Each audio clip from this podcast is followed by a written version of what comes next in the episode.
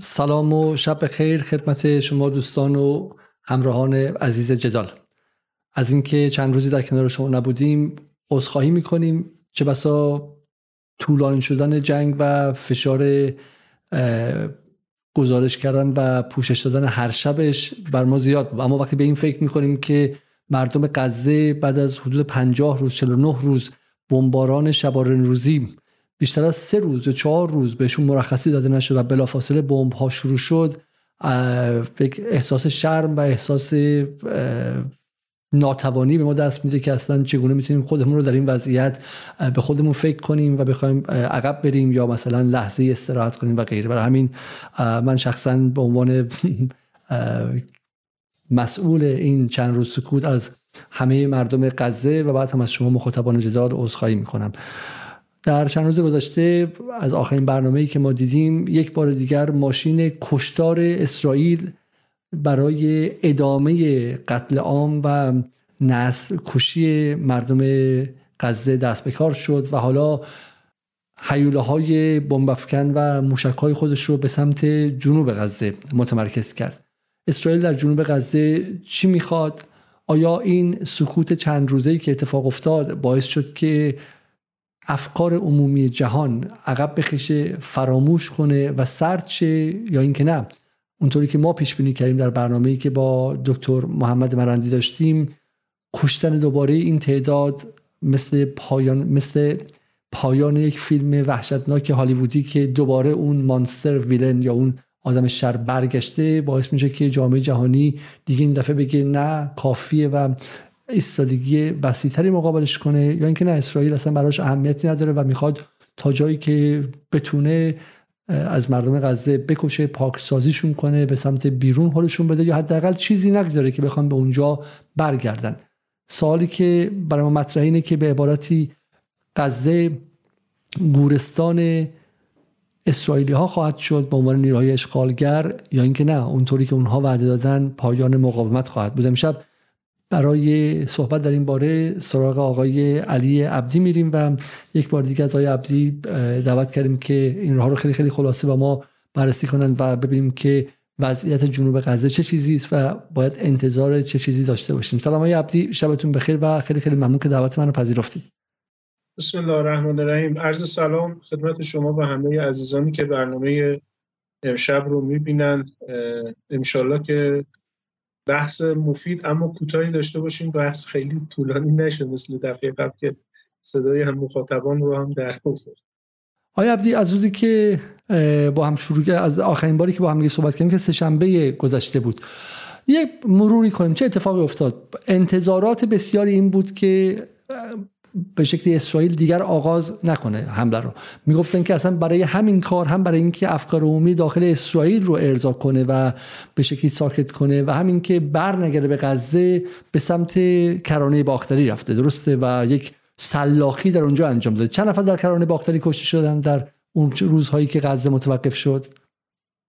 من الان آمار دقیق ندارم ولی تقریبا آماری که نهادهای فلسطینی منتشر کردن از 400 و شست و خورده شهیدی که بعد از ابتدای سال جدید میلادی تا الان در کرانه به شهادت رسیدن 256 شهید برای بعد از طوفان الاقصا هستش. 200 چقدر بودن؟ 460 و فکر می‌کنم. 5 6 تا تعداد شهدای کرانه از ابتدای سال میلادی 256 تاشون برای بعد از طوفان الاقصا است. درست ولی منظورم این که از زمانی که غزه آتش بس پیدا کرد چند نفر هستن؟ آیا اطلاعی دقیقی دارین شما که غزه وقتی آتش بس شد تقریبا دو سه روز دو سه تا از اردوگاه های کرانه به شدت آماج حملات سیونیستا واقع شد. اگر اشتباه نکنم به کرم بود اگر اشتباه نکنم. خب جنین قبلا مورد حمله قرار گرفته بود دوباره مورد حمله قرار گرفته بود قلقلیا دوباره امروز دیروز امروز بحثش و خبرش بود که درگیریهایی در اونجا بین نیروهای مقاومت و در واقع صورت گرفته. اما توی این دوره تقریبا یک هفته ای که گذشتش حتی 6 تا از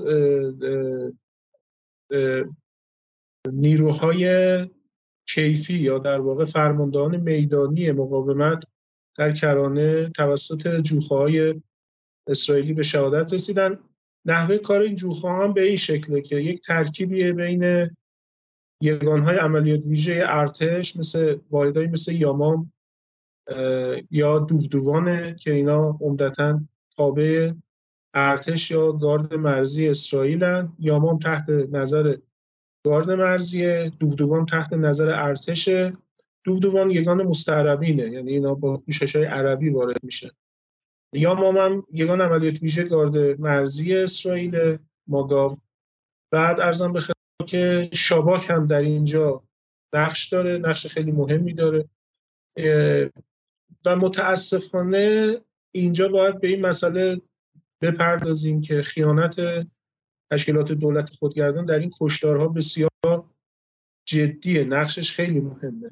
معمولا یک افسر اطلاعاتی از تشکیلات خودگردان این نیروها رو به سمت هدف هدایت می‌کنه به خاطر اشراف بالای اطلاعاتی که نیروهای امنیتی تشکیلگردان دارن. اینها ابتدا با پوشش های عربی و در قالب ماشین های خودروهای یخچالدار وارد میشن. پشت این خودروهای محفظهای یخچالدار با پوشش لباسهای عربی.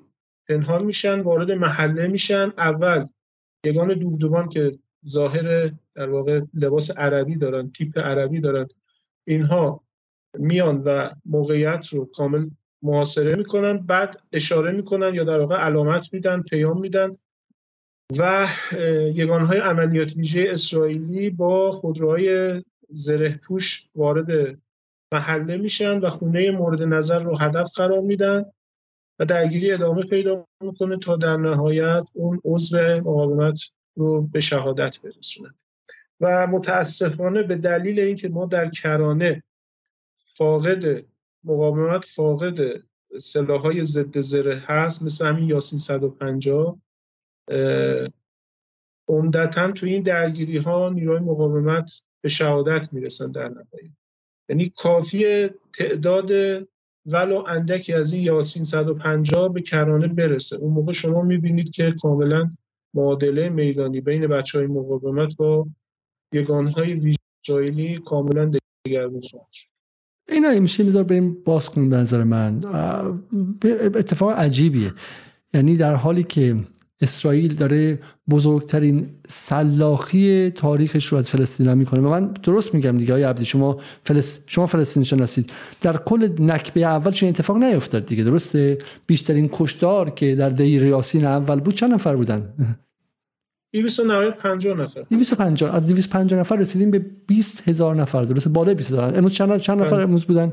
و در چه این خب، شرایط تقریبا تو 48 ساعت گذشته نکنم بالاترین میزان شهدا روز گذشته بود که تا 700 هزار 700 نفر کشته و زخمی آمار فکر می‌کنم شهدا و زخمی ها رسید که رقم فکر می‌کنم از اول طوفان الاقصا بی سابقه بود. یعنی این رقم رقم بی سابقه. و این الان بخشیش رو داره کی انجام میده؟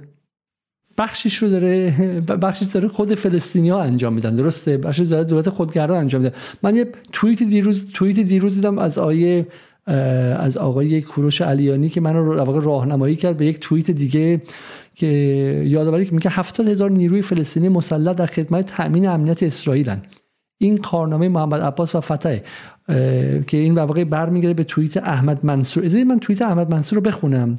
اگر اجازه هستش خب من توییت احمد منصور رو بخونم و ترجمهش حالا من عربی تسلطی ندارم. خب ولی میگه که تصویر تاریخ یک statement of history similar to what we read about what happened during the crusade. یک بیانیه یک مانیفست تاریخی در مثل شبیه چیزی که ما در زمان جنگ های صلیمی خوندیم نخست وزیر سابق اسرائیل اهود اولمرت میگه که نیروهای امنیتی محمود عباس امروز دارن به عنوان نیروهای ما نیروهای امنیتی ما کار می‌کنن که از تروریسم در جودیا و سمریا اسمی که اونها میگن اسم توراتیشه. خب در کرانه باختری. کرانه باختری میگن یهودیه و سامریه. در حالی که ما در غزه میجنگیم اونها در یهودیه و سامریه مانع از این بشن. This means that there are 70,000 Palestinian rifle in the West Bank protecting Israel security. یعنی 70 هزار تفنگ فلسطینی به روی مردم فلسطین کشیده شده. و این با این ترسناکه یعنی اصلا شما می‌بینید که به من اسرائیل داره قمار می‌کنه. این یعنی داره کاری می‌کنه که همزمان که به شکلی این کارو می‌کنه مردم از دولت خودگردان منزجر بشن. درسته؟ یعنی چون بحثشون این بود که ما می‌خوایم غزه رو بگیریم بریم دست دولت خودگردان. الان چه ف... کدوم آدم توی فلسطین میپذیره؟ الان لیبرال ترین آدم هایی که تا قبل از این دنبال صلح بودن الان دیگه حاضر نیستن با دیدن این تصاویر. کی الان حاضره که به دولت خردگردانی که هفتاد هزار سلاحش رو به مردم فلسطینه بیاد اعتماد کنه؟ آیا علیزاده اینجا این نکته رو من باید متذکر بشم و اون اینه که مقاومت در کرانه به مراتب دستش از غزه بسته تره. از چند جهت؟ یک از جهت تسلیحات. خب ما راجع به کرانه قبلا یه برنامه رفتیم و موقعیت کرانه رو توضیح دادیم. که کرانه شامل سه منطقه ABC منطقه A تحت حاکمیت دولت خودگردان 18 درصده منطقه B منطقه مشترک 22 درصده و منطقه C که کاملا شامل شهرک های اسرائیلی میشه 60 درصد خاک غزه رو در بر می‌گیره. و تو این 5600 کیلومتر مربع کرانه بالای 700 هزار 700 750 هزار شرگنشین اسرائیلی زندگی می‌کنه. قبلا هم اون توضیحات مفصلی شده خب این کاملا شرایط کرانه رو از غزه متمایز می‌کنه. غزه یک دست فلسطینی نشینه و یک دست در اختیار مقاومت. اما کرانه اینطوری نیست. از اون منطقه فلسطینی نشین هم تحت حاکمیت دولت خودگردانی که تا مغز استخوان وابسته به اسرائیل. دولت خودگردان سه نهاد امنیتی داره و یک دستگاه پلیس داره. سه دستگاه اطلاعاتی امنیتی داره و یک دستگاه پلیس داره. سه دستگاه اطلاعاتی امنیتیش یکیش مخابراته یکیش در واقع امنیته و یکیش هم مثلا ضد تروریسم می‌تونیم تفسیر بکنیم معناش رو. هر سه زیر نظر مستقیم صهیونیست‌ها و با همکاری اونا کار می‌کنن. تحت نظر سیستم های امنیتی اسرائیلی آموزش می‌بینن افسراشون تحت نظر اونها کار می‌کنن. و عملا نقشی که اینها بر عهده دارن نقش نیابت دستگاه امنیتی اسرائیل علیه فلسطین است. یعنی هر آنچه که اسرائیلی ها می‌خوان دستگاه امنیتی محمود عباس براشون آماده می‌کنه و دو دستی تقدیم می‌کنه. این البته میراث شوم اسلو قرارداد معاهده اسلو و متاسفانه میراث شوم چیزی که آقای یاسر عرفات پذیرفت ولی در نهایت در اواخر عمرش از سال 2000 تا 2004 متوجه اشتباهش شد اما دیگه نتونست اون رو جبران بکنه و در نهایت با ترور بیولوژیک موساد از صفحه روزگار در واقع کنارش زدن و محمود عباس رو که از قبل آماده کرده بودن جایگزین او کردن. برای محمود عباس هم آقای دهلان رو در نظر گرفته بودن. کسی که مسئول دستگاه های امنیتی دولت خودگردان بود در زمان آقای یاسر عرفات و بعد در زمان خود محمود عباس. منتها محمود عباس اینو متوجه شد و یک دعوای سوری سر فساد مالی آقای دهلان درست کرد و دهلان از سال 2011 اگر اشتباه نکنم از کرانه فراری داده شد و در امارات دست راست آقای محمد بن زاید داره کار می‌کنه و نقش دهلان در تطبیع و در عادی سازی روابط امارات با اسرائیل انکار نشدنیه. مسئله بعدی مقاومت پس ببینید مسئله جغرافیا هست مسئله سلاح هست. نه من من نکته که دارم میگم حالا می‌خواد دور شده ازت. نه ما در مورد بحث به شکلی این قضیه می‌دونیم. دارم میگم که به قول انگلیسی اپتیک قضیه چیه؟ اپتیک قضیه اینه که بالاخره الان بفهم بفهم. ببینید مسئله اینه که الان مقاومت در کرانه در دو جبهه داره میجنگه. یک جبهه با اسرائیل و یک جبهه دولت خودگردانه مقاومت تحفظ شدیدی داره. یعنی اینجا کاملا دستش بسته است. نمی‌خواد با دولت خودگردان و نیروهای امنیتی اون درگیر بشه. از دو جهت. یک نمی‌خواد باب برادرکشی باز بشه در بین فلسطینیا این خب رویه ای بوده که سابق بر این بین گروه های فلسطینی تو دهه‌های 1970 و 80 آسیب شدیدی به مقاومت فلسطین زد به خصوص در لبنان. نمی‌خواد این اتفاق دوباره تکرار بشه.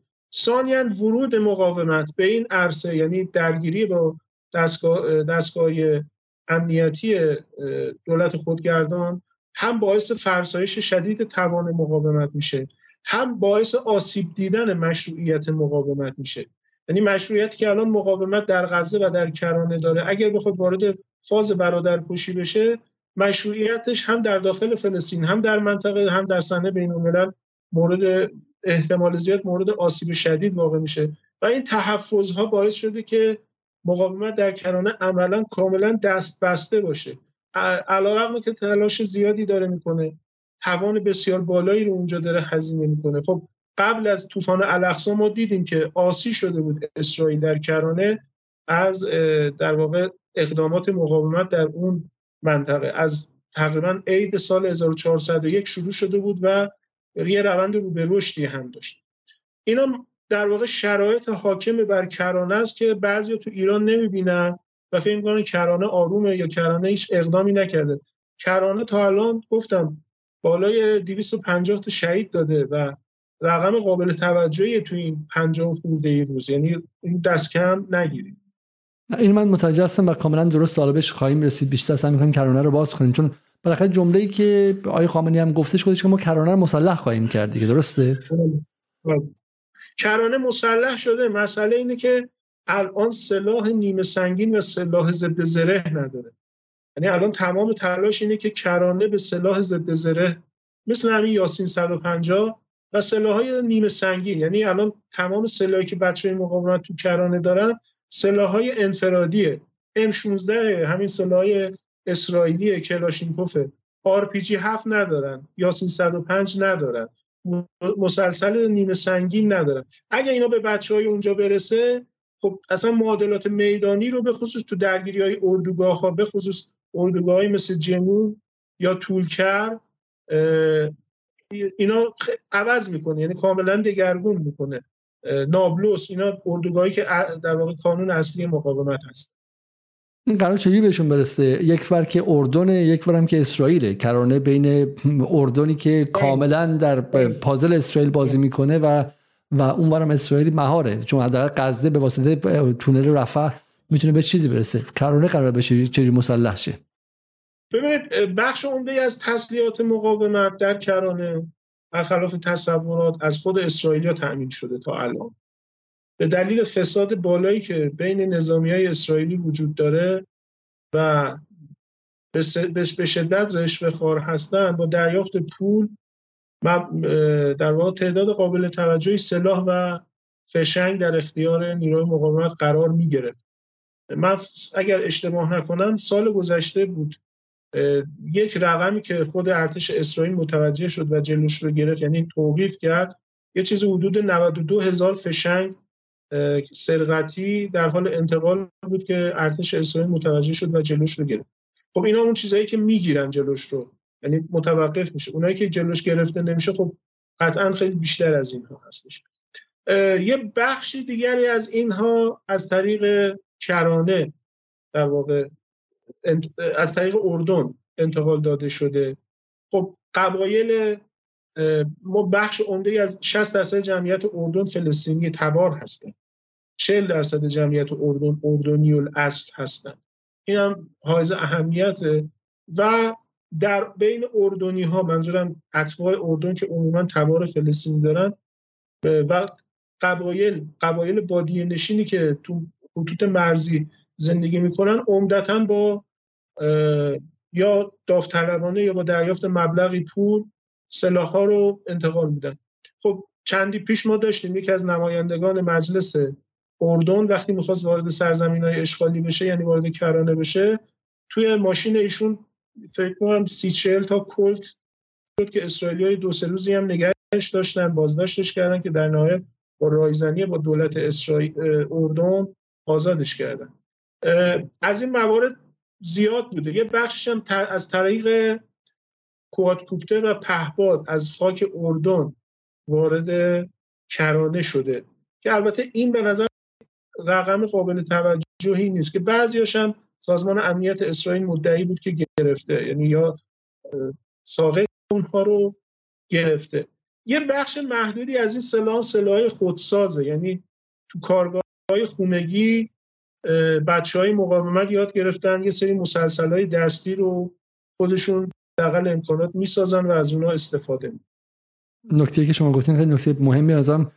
مهمه که ما به یاد بیاریم دقیقا. به یاد بیاریم که این چیزی که من گفتم اردن علیه فلسطینی ولی مردم اردن همون گفتین 60 درصد فکر کنم. درسته؟ 60 درصد؟ بله بله فلسطینی هست ما حالا تصاویری از از تظاهرات پریشب گمانم. یا اول دسامبر میشه در واقع شنبه یا جمعه رو. جمعه رو در امان اردن نشون میدم به شما. این بچه‌ای که می‌بینی بچه فلسطینیه که در امان داره تظاهرات می‌کنه. این تظاهرات رو برای در یادآوری این که بالاخره اردن هم یک بار بشکه باروت منفجر نشده است. و می‌بینید که برای تظاهرات چه میزان باید پلیس به قول معروف به کار ببرن و و این وضعیت اردن علیزاده هم ببینید باز من کارشناس نیستم ولی هم یک جمعیت قابل توجهی فلسطینی داره و هم یکی از بزرگترین و فعالترین شاخه های اخوان المسلمین در اردن واقع شده. و اخوان المسلمین قوی داره یعنی اخوان المسلمین فعال و اکتیوی داره که گرایشات شدید ضد صهیونیسم به رغم سرکوب ها؟ به رغم سرکوب بله به رغم سرکوب. که البته خب تو ماجرای سوریه با ما به شدت دچار اختلاف نظر شدن از در اون ابتدا که بعدها و بعد از اینکه اصل ماجرا تا حد زیادی روشن شد خب از اون نظرات اولیه‌شون عدول کردن. ولی قبل از ماجرای سوریه با ایران یعنی به با سفارت ما روابط نزدیکی داشتن تبادل نظر داشتن. یعنی می‌خوام بگم از دو جنبه اردن مستعد اقدامات ضد اسرائیلی هست. یکی جمعیت قابل توجه فلسطینیایی که هم اخوان المسلمین فعالی که داره. فکر می‌کنم چند سال قبل بود دیگه. در دوره ملک حسین یکی از نگهبانای مرزی اردنی تعدادی از توریست های اسرائیلی رو مورد حمله قرار داد با سلاح انفرادی که داشت. شیش تا از اونها رو فکر کنم کشت. اگر درست تو ذهنم باشه اردن شبیه از این جهت شبیه مصر. درسته که مصر چهل خورده سال بعد کم دیوید با اسرائیل روابط داره و اسرائیل رو به رسمیت شناخته. ولی اسرائیل هیچ وقت در بین مردم مصر هیچ وقت جا نیفتاد و مردم مصر هیچ وقت اسرائیل رو نپذیرفتن. اردن بعد از مصر دومین کشوریه که روابط برقرار کرد و اسرائیل رو به رسمیت شناخت و مردم اردن هم تا حد زیادی همین وضعیت رو نسبت به اسرائیلیا داره نکته خیلی جالب همینه دیگه. اینی که یکی از سویه های این قضیه که داره اتفاق میفته گذشته تطبیع و عادی سازی و آینده تطبیع و عادی سازیه حالا ما امشب قرار که برنامه اصلا درباره برنامه ما تو کشورهای رقم خور که از ابتدا در پرونده فلسطین هیچ نقشی نداشتن هیچ سهمی نداشتن و عملا هیچ ارتباطی هم با اسرائیل نداشتن. یعنی نه مرز مشترک داشتن نه تعامل مشترکی داشتن. اولیش که خب امارات بود خب اگر مصر و اردن رو بذاریم کنار تو ماجرای موج جدید تطبیق سال 2020 با امارات شروع شد. امارات، بحرین، مراکش و سودان. هر کدوم اینا به نظرم وجه متمایزی داره. حالا نمی‌خوام واردش بشم. امارات و بحرین دو تا کشوری هستن که تو پرونده فلسطین هیچ وقت سهیم نبودن. از 1948 تا الان نه امارات و نه بحرین حتی در جنگ های عرب اسرائیل سهمی ولو اندک نداشته. شما کویت رو حتی می‌بینید. یعنی کویت ولو یه سهم اندکی داشته تو این ماجراها. ولی امارات و بحرین هیچ خبری ازشون تو این ماجراها نبوده. مراکش عادی سازی روابطش با اسرائیل تعجب هیچ کس رو بر نینگیخت چون قدمت روابط پنهانش با اسرائیل به میزان تقریبا از همون دوره‌ای که شاه ایران روابطش با اسرائیل شروع کرد ملک حسن دوم پادشاه مراکش هم رابطش با اسرائیل رو شروع کرد. سودان هم که خب بعد از ماجرای کودتای علیه عمر البشیر و این وضعیت بلبشویی که تو سودان ایجاد شد و اون شورای کذایی نظامی که ایجاد شد رفتن به سمت تطبیق خود اینا هم الان چند از قدرت بینشون چرخیده و از ثبات حاکمیتی نداره. بسیار خب نه به این عنوان دارم میگم که یعنی سوالی کردم توی جهان عرب مطرح میشه یک بار دیگه دارن تازه می‌فهمن که کم دیوید چه معنایی داشته. حالا ما امشب قرار بود که امشب قرار بود که یک برنامه در اصلا در مورد مصر داشته باشیم اینجا که بالا در این شرایط چی کار کرده و نکرده. یه فرصتی باشه راجع به مصر و کم دیوید و اون بحثی که با هم صحبت کردیم هفته آینده داشته باشیم. ولی اینا رو فعلا به صورت زل مقدمه دوستان داشته باشن تا مفصلترش و انشالله اونجا بتونیم راجبش صحبت بسیار حالا من برگردم به بحثی که داشتیم انجام می‌دادیم. بحث ما این بود که خب من فکر می‌کنم که این کاری که اسرائیل داره می‌کنه در واقع فرستادن نیروهای دولت خودگردان و بسیج اونها یه سودی براش داره. الان الان بالاخره از قیام در کرانه باختری خلاص میشه. و یه فشاری از روشش برداشته میشه. ولی ضررش خیلی گنده است. نفرتی که از دولت خودگردان در بین نیروهای فلسطینی ایجاد می‌کنه بسیار وسیع خواهد بود.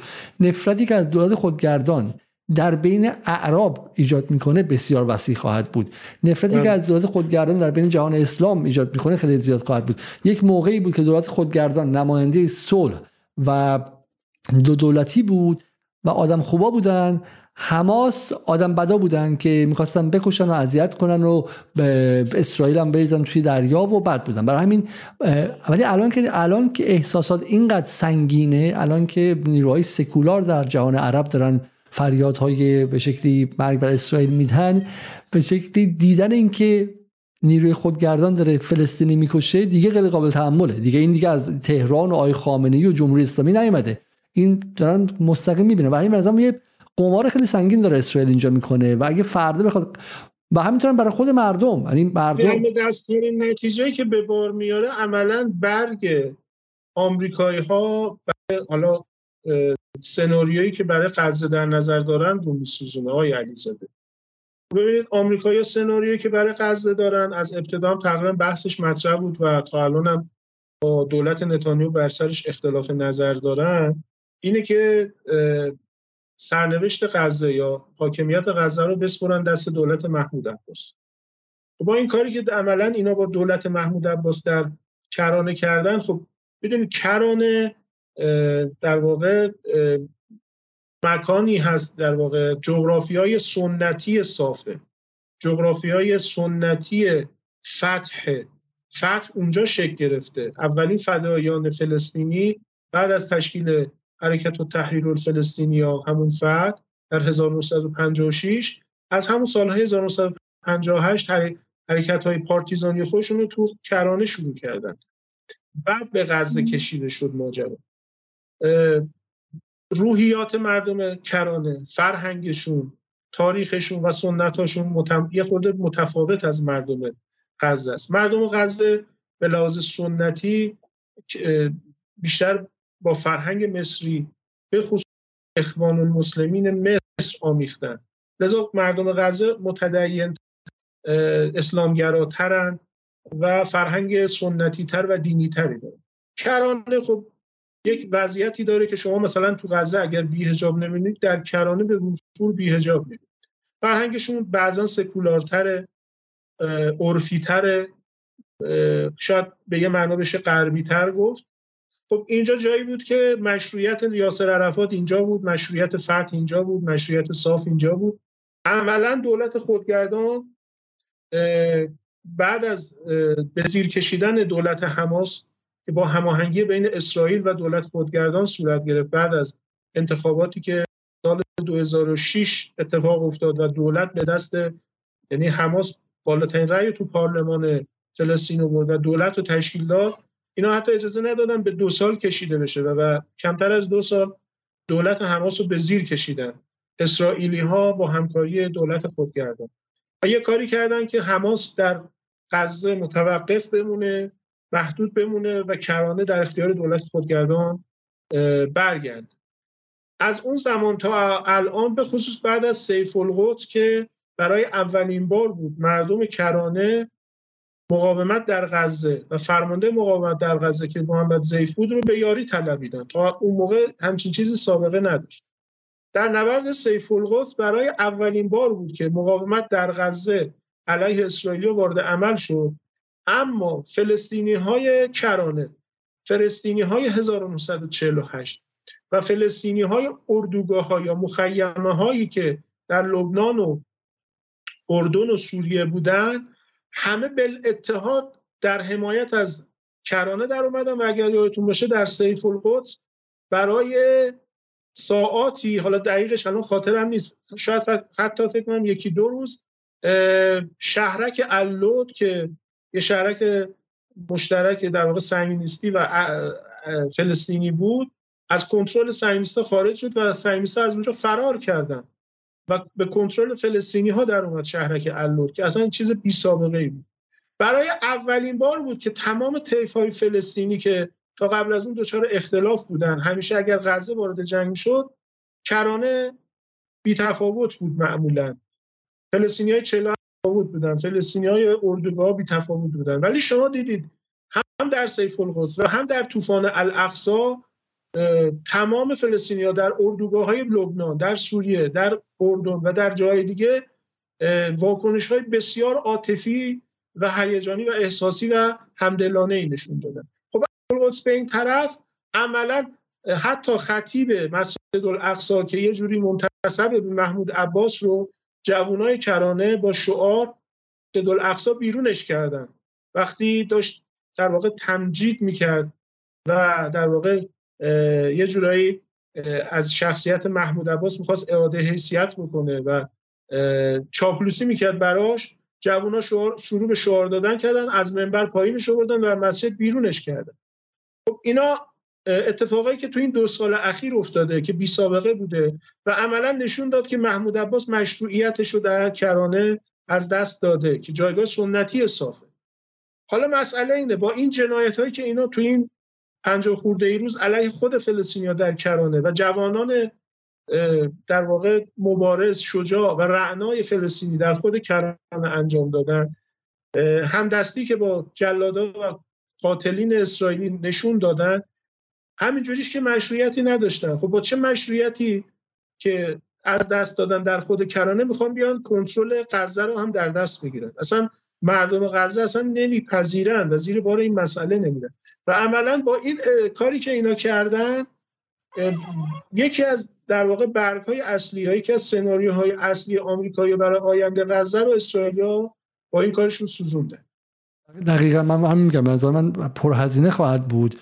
و به عبارتی الان اتفاقی که داره میفته با این یعنی جامعه عرب و همینطور فلسطینی می‌تونن ببینن که دو دولتی یعنی چی؟ دو دولتی و, و الان مثلا بیرون کردن مقاومت. چون میگم مقاومت رو در ابتدای روزهای ابتدایی خب می‌زدن دیگه. همین هم خیلی دارن میگن که من دنبال چیزی هم که می‌تونم پیدا کنم این ائمه جمعه وهابی در کشورهای عربی مثلا خیلی جالبه که خیلی رسمی میگن که مقاومت داره باعث آدم کشی میشه. این کسایی کشته شدن رو مقاومت مقصره. ائمه جمعه نزدیک به به شکلی به بن سلمان و غیره و غیره. خب این چیز میگه. ولی الان جامعه عرب و همینطور فلسطین دارن می‌بینن که آقا اصلا مقاومت بد. مقاومت هر شما می‌خواین بگید. ولی راه مقابلش چیه؟ راه مقابلش اینه که ما به جای اسرائیل خودمون رو بکشیم. درسته؟ یعنی ما بشیم نوکر سکیوریتی و نوکر امنیتی اسرائیل و همون کار کثیف در واقع درتی ورک اونها رو ما انجام بدیم. کار ما ما باشیم ما باشیم تمیزکارشون. خب بگن آقا برو فلان و فلان و فلان بکش.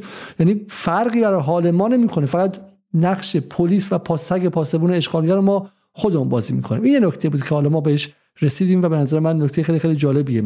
این نکته دیگه ای که هست. اگر میشه برای ما باز کنید که این روزها چه اتفاقی افتاد و خودش ما توقع داشتیم که اسرائیل برگرده. من واقعش رو خدمت شما بگم از روز اولی که آتش بس برقرار شد دلم یک چیز می‌گفت و عقلم یک چیز دیگری می‌گفت. دلم این رو می‌گفت که ای کاش که این آتش بس طولانی مدت باشه. دلیل اصلیش هم کشتار بی امان مردم مظلوم غزه به خصوص زنان و کودکانه این جنایت علیه بشریتی که داره رقم اما واقعش عقلم به من می‌گفت که این آتش بس دوام زیادی نخواهد داشت. چون دلایل نقضش بیشتر از دلایل تداومش است. مهمترین خب دلیلش این بود که برقراری آتش بس در این شرایط یعنی پیروزی صد درصد مقاومت بدون هیچ شک و شبهه. یعنی اگر این آتش بس ادامه پیدا می‌کرد کسی در دنیا در این تردید نمی‌کرد و تردیدی نداشت که در واقع مقاومت پیروز شده. چون اسرائیل عملا هیچ دستاوردی نداشت. جز اون 15 هزار شهیدی که روی دست مردم غزه باقی گذاشت عملا هیچ دستاوردی نداشت. راجبش قبلا صحبت کردیم. خب این به نظرم اولین و مهمترین عاملی بود که نشون می‌داد که اراده طرف اسرائیلی برای تداوم جنگ بیشتر از توقفش هست.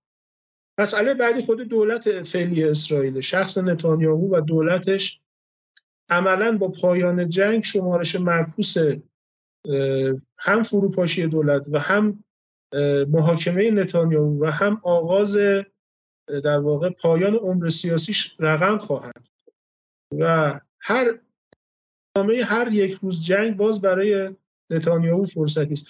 همین امروز آقای لاپید دوباره صحبت کرد و اعلام کرد که سیستم امنیتی و مردم اسرائیل دیگه هیچ اعتمادی به آقای نتانیاهو نداره.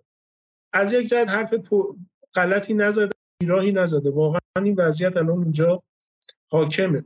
از همین راهپیمایی که برای آزادی اسراشون انجام میدن که همین شنبه شب بالای صد هزار نفر تجمع در تلاویو داشتن کاملا مشخصه.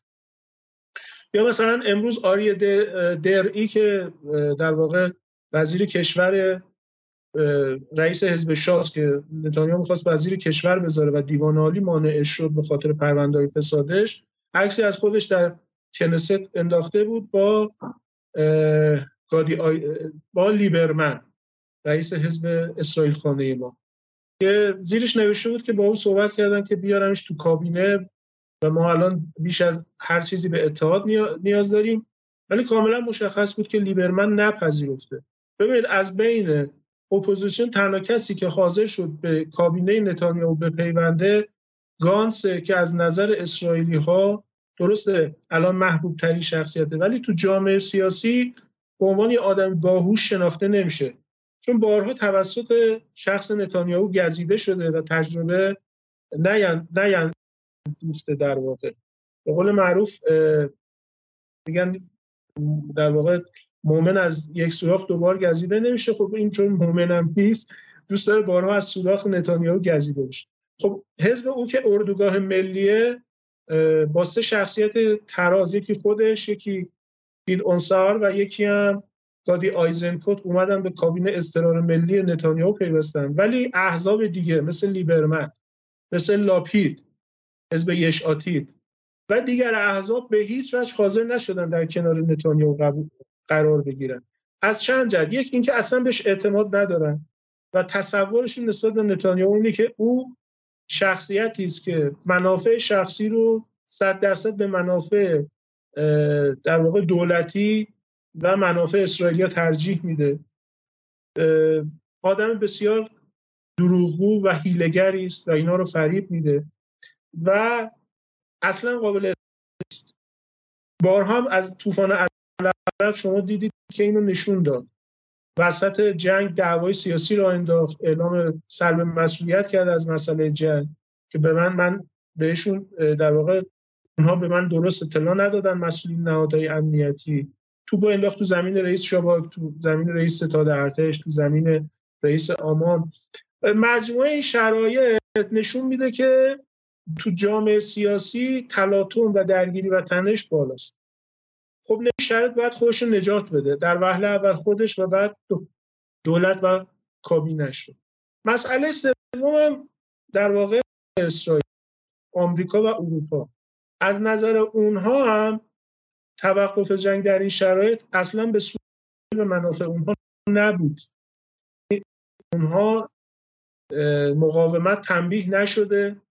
هنوز در واقع نتیجه اعمالش رو ندیده و تا زمانی که مقاومت سیلی محکمی نخوره و نتیجه اعمالش رو نبینه و به قول معروف کیفر نبینه این جنگ باید ادامه البته این آقای جاودانفر مصاحبه با بی بی سی اگر اشتباه نکنم یا اون یکی شبکه دیگه گفت که آمریکایی‌ها به ما چراغ سبز دادن برای این مرحله از جنگ.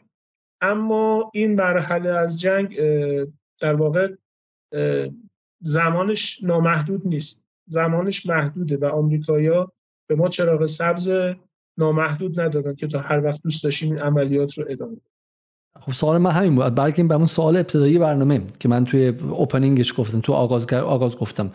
ببین ما همه حرفا رو خب در در واقع در اپیزود اول جنگ زدیم دیگه. اینکه آقا هر ثانیه که داره میگذره برای اسرائیل پرهزینه است. همزمان هم اسرائیل دیده که رفت آمد در شمال غزه آسون نبوده. به قول اون شما بودش آقای برندی به دوستان دیگر آقای خذاب اون روز از پارلمان غزه تا بیمارستان شفا که 5 دقیقه راهه دو روز طول کشیده رفتن. خب و دستاورد چندانی هم نداشتن. یه بخش خیلی کوچیکی از به شکلی غزه رو تونستن حالا آقای عبدی رو من از دست دادم و وایسم تا خب و بخش خیلی خیلی کوچیکی از به شکلی شمال غزه رو تونستن بگیرن. درسته؟ و ما بر اساس این حرف ها و بر اساس تظاهرات هایی که در همه جای جهان بود و داشت هر همزمان هم گسترده و گسترده و گسترده تر می شد گفتیم که گفتیم که اسرائیل به نظر میاد که براش دیگه نفعی نداره. الان من سوالم از شما اینه که با اتفاقی که الان داره میفته اسرائیل برگشته درسته؟ اولین سوال من از شما اینه. این که الان این بازگشتن به اسرائیل افکار عمومی جهان به نظر شما ول کرد رفت و عادی شد براش؟ تو همین ایران که من می‌بینم که از خبر فلسطین از خبر اول به خبر دوم رفته. به همین سادگی. درسته؟ در بقیه جهان به همین شکل. پس پس الان سوال من اینه که این آتش بسته بیشتر به نفع فلسطین و مقاومت بود یا به نفع اسرائیل تموم شد تا این لحظه؟ ببینید آتش بس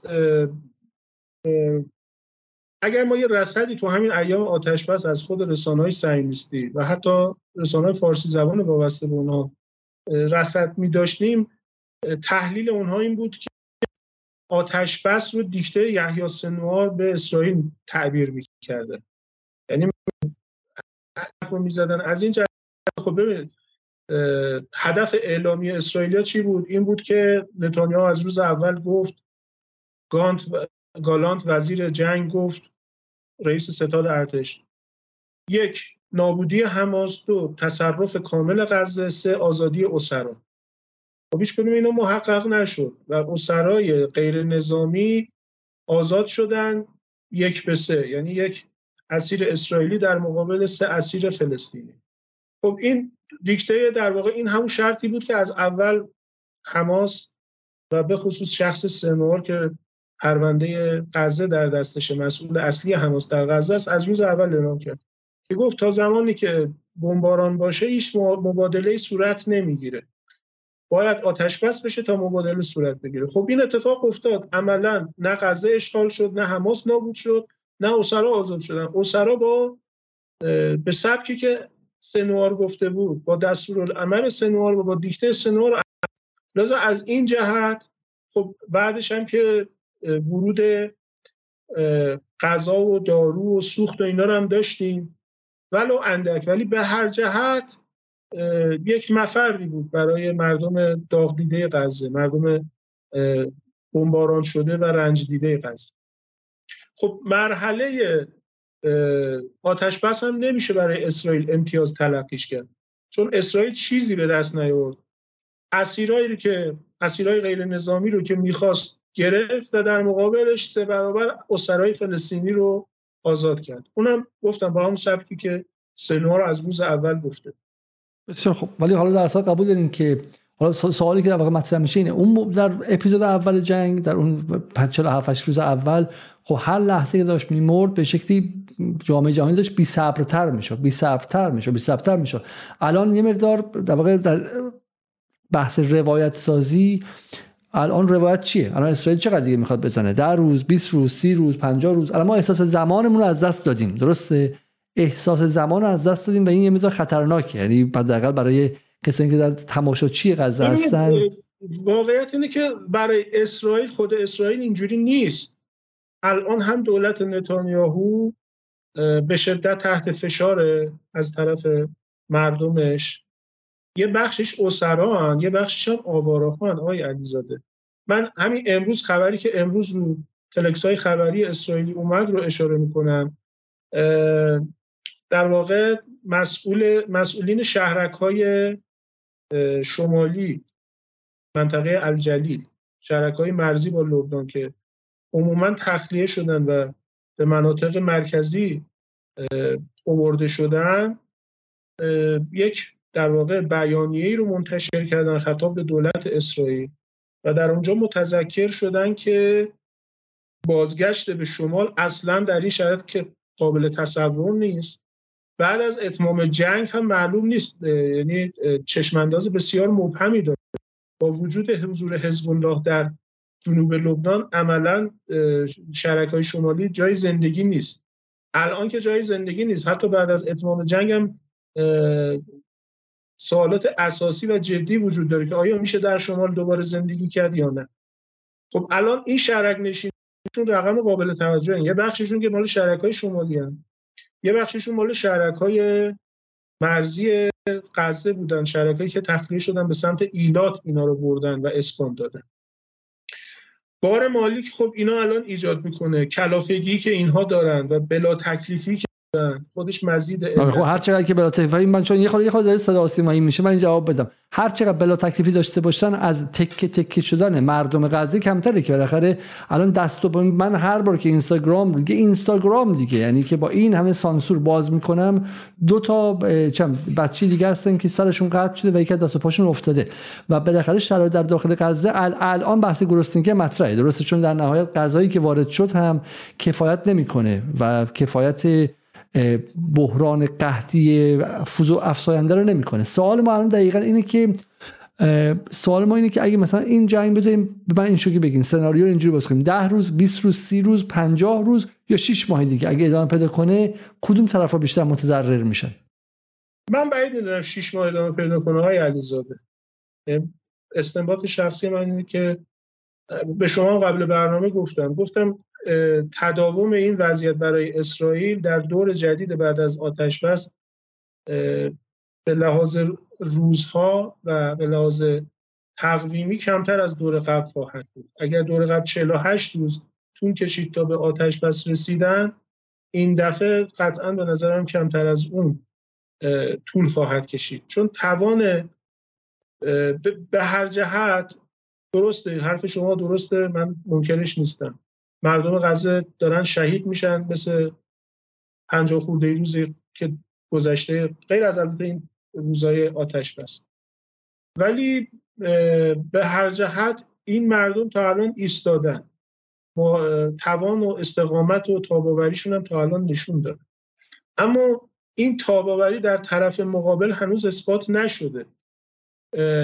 چون الان مسئله اقتصادی در میون مسئله آواره ها در میونه و از همه مهمتر دستاورد نظامی که حاصل نشده. ببینید تو همین 48 ساعت گذشته اسرائیلیا بیشترین تلفات خودشون رو طی 50 خورده روز جنگ تا الان از دست نشون دادن یعنی حداقل بالای 70 80 تا کشته و زخمی بالای 70 80 تا کشته و زخمی تو 48 ساعت برای اسرائیل رقم بسیار سنگینیه.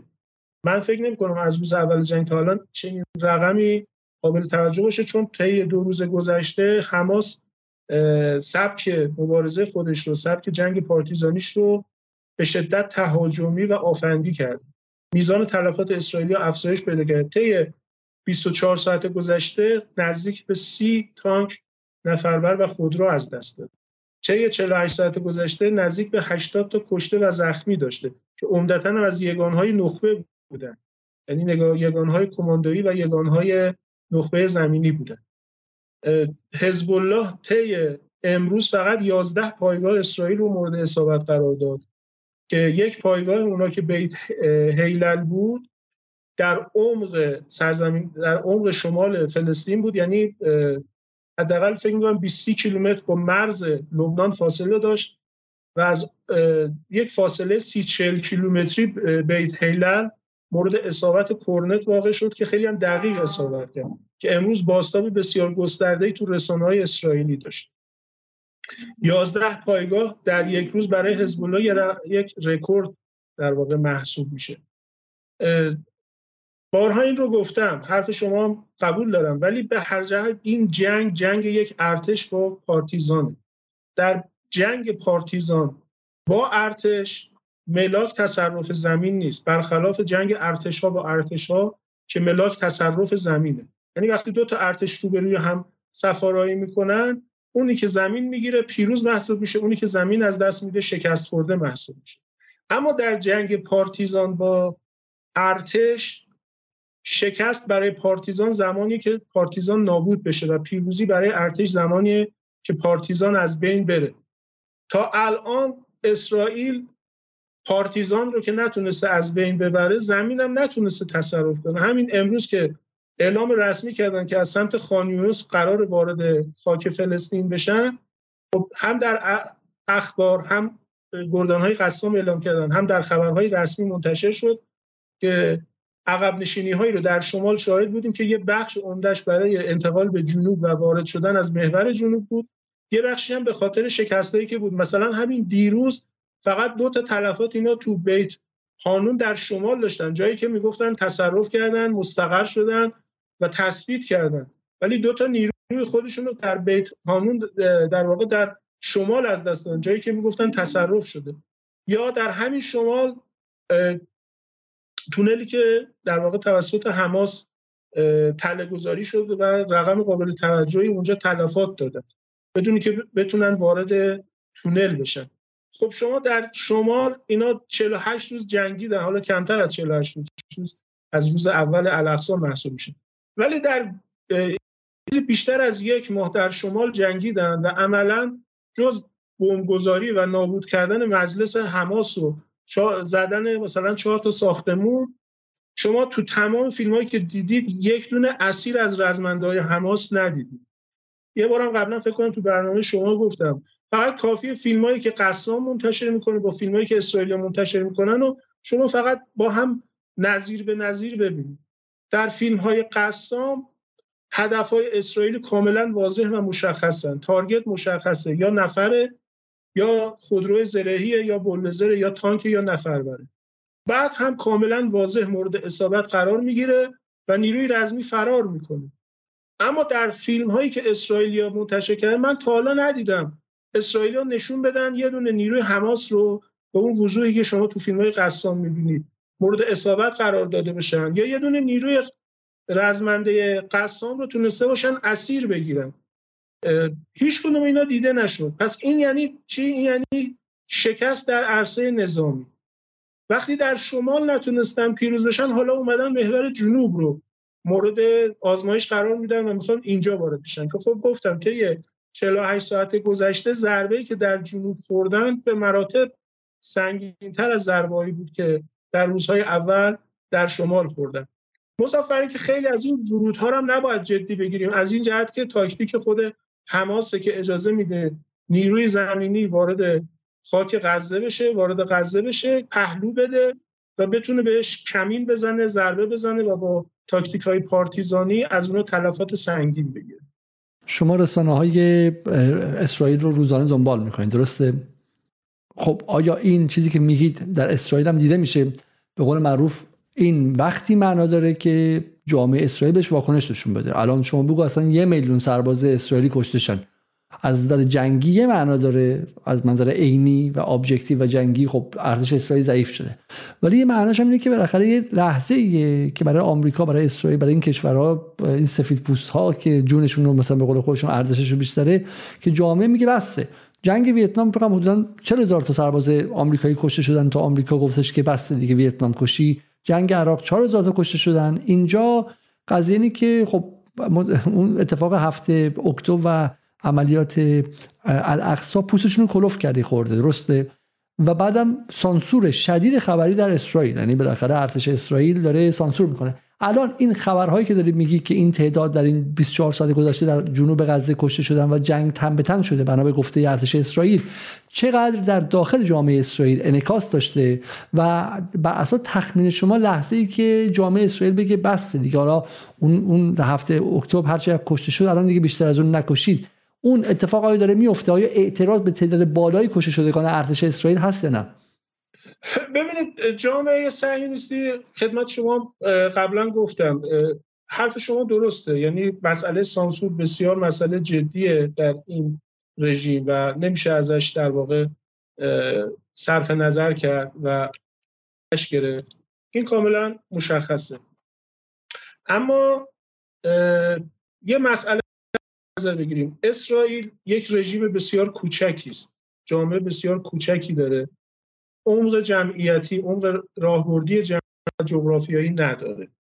این سانسور هر چقدر هم قوی باشه و هر چقدر طولانی مدت باشه به هر جهت خیلی دوام زیادی نخواهد داشت. چون بخش عمده از اینایی که سانسور میشن و اعلام رسمی نمیشن به هر جهت جنازه اونها تحویل خانواده ها میشه و تشییع اونها برگزار میشه. و در تابوت ها حمل میشه.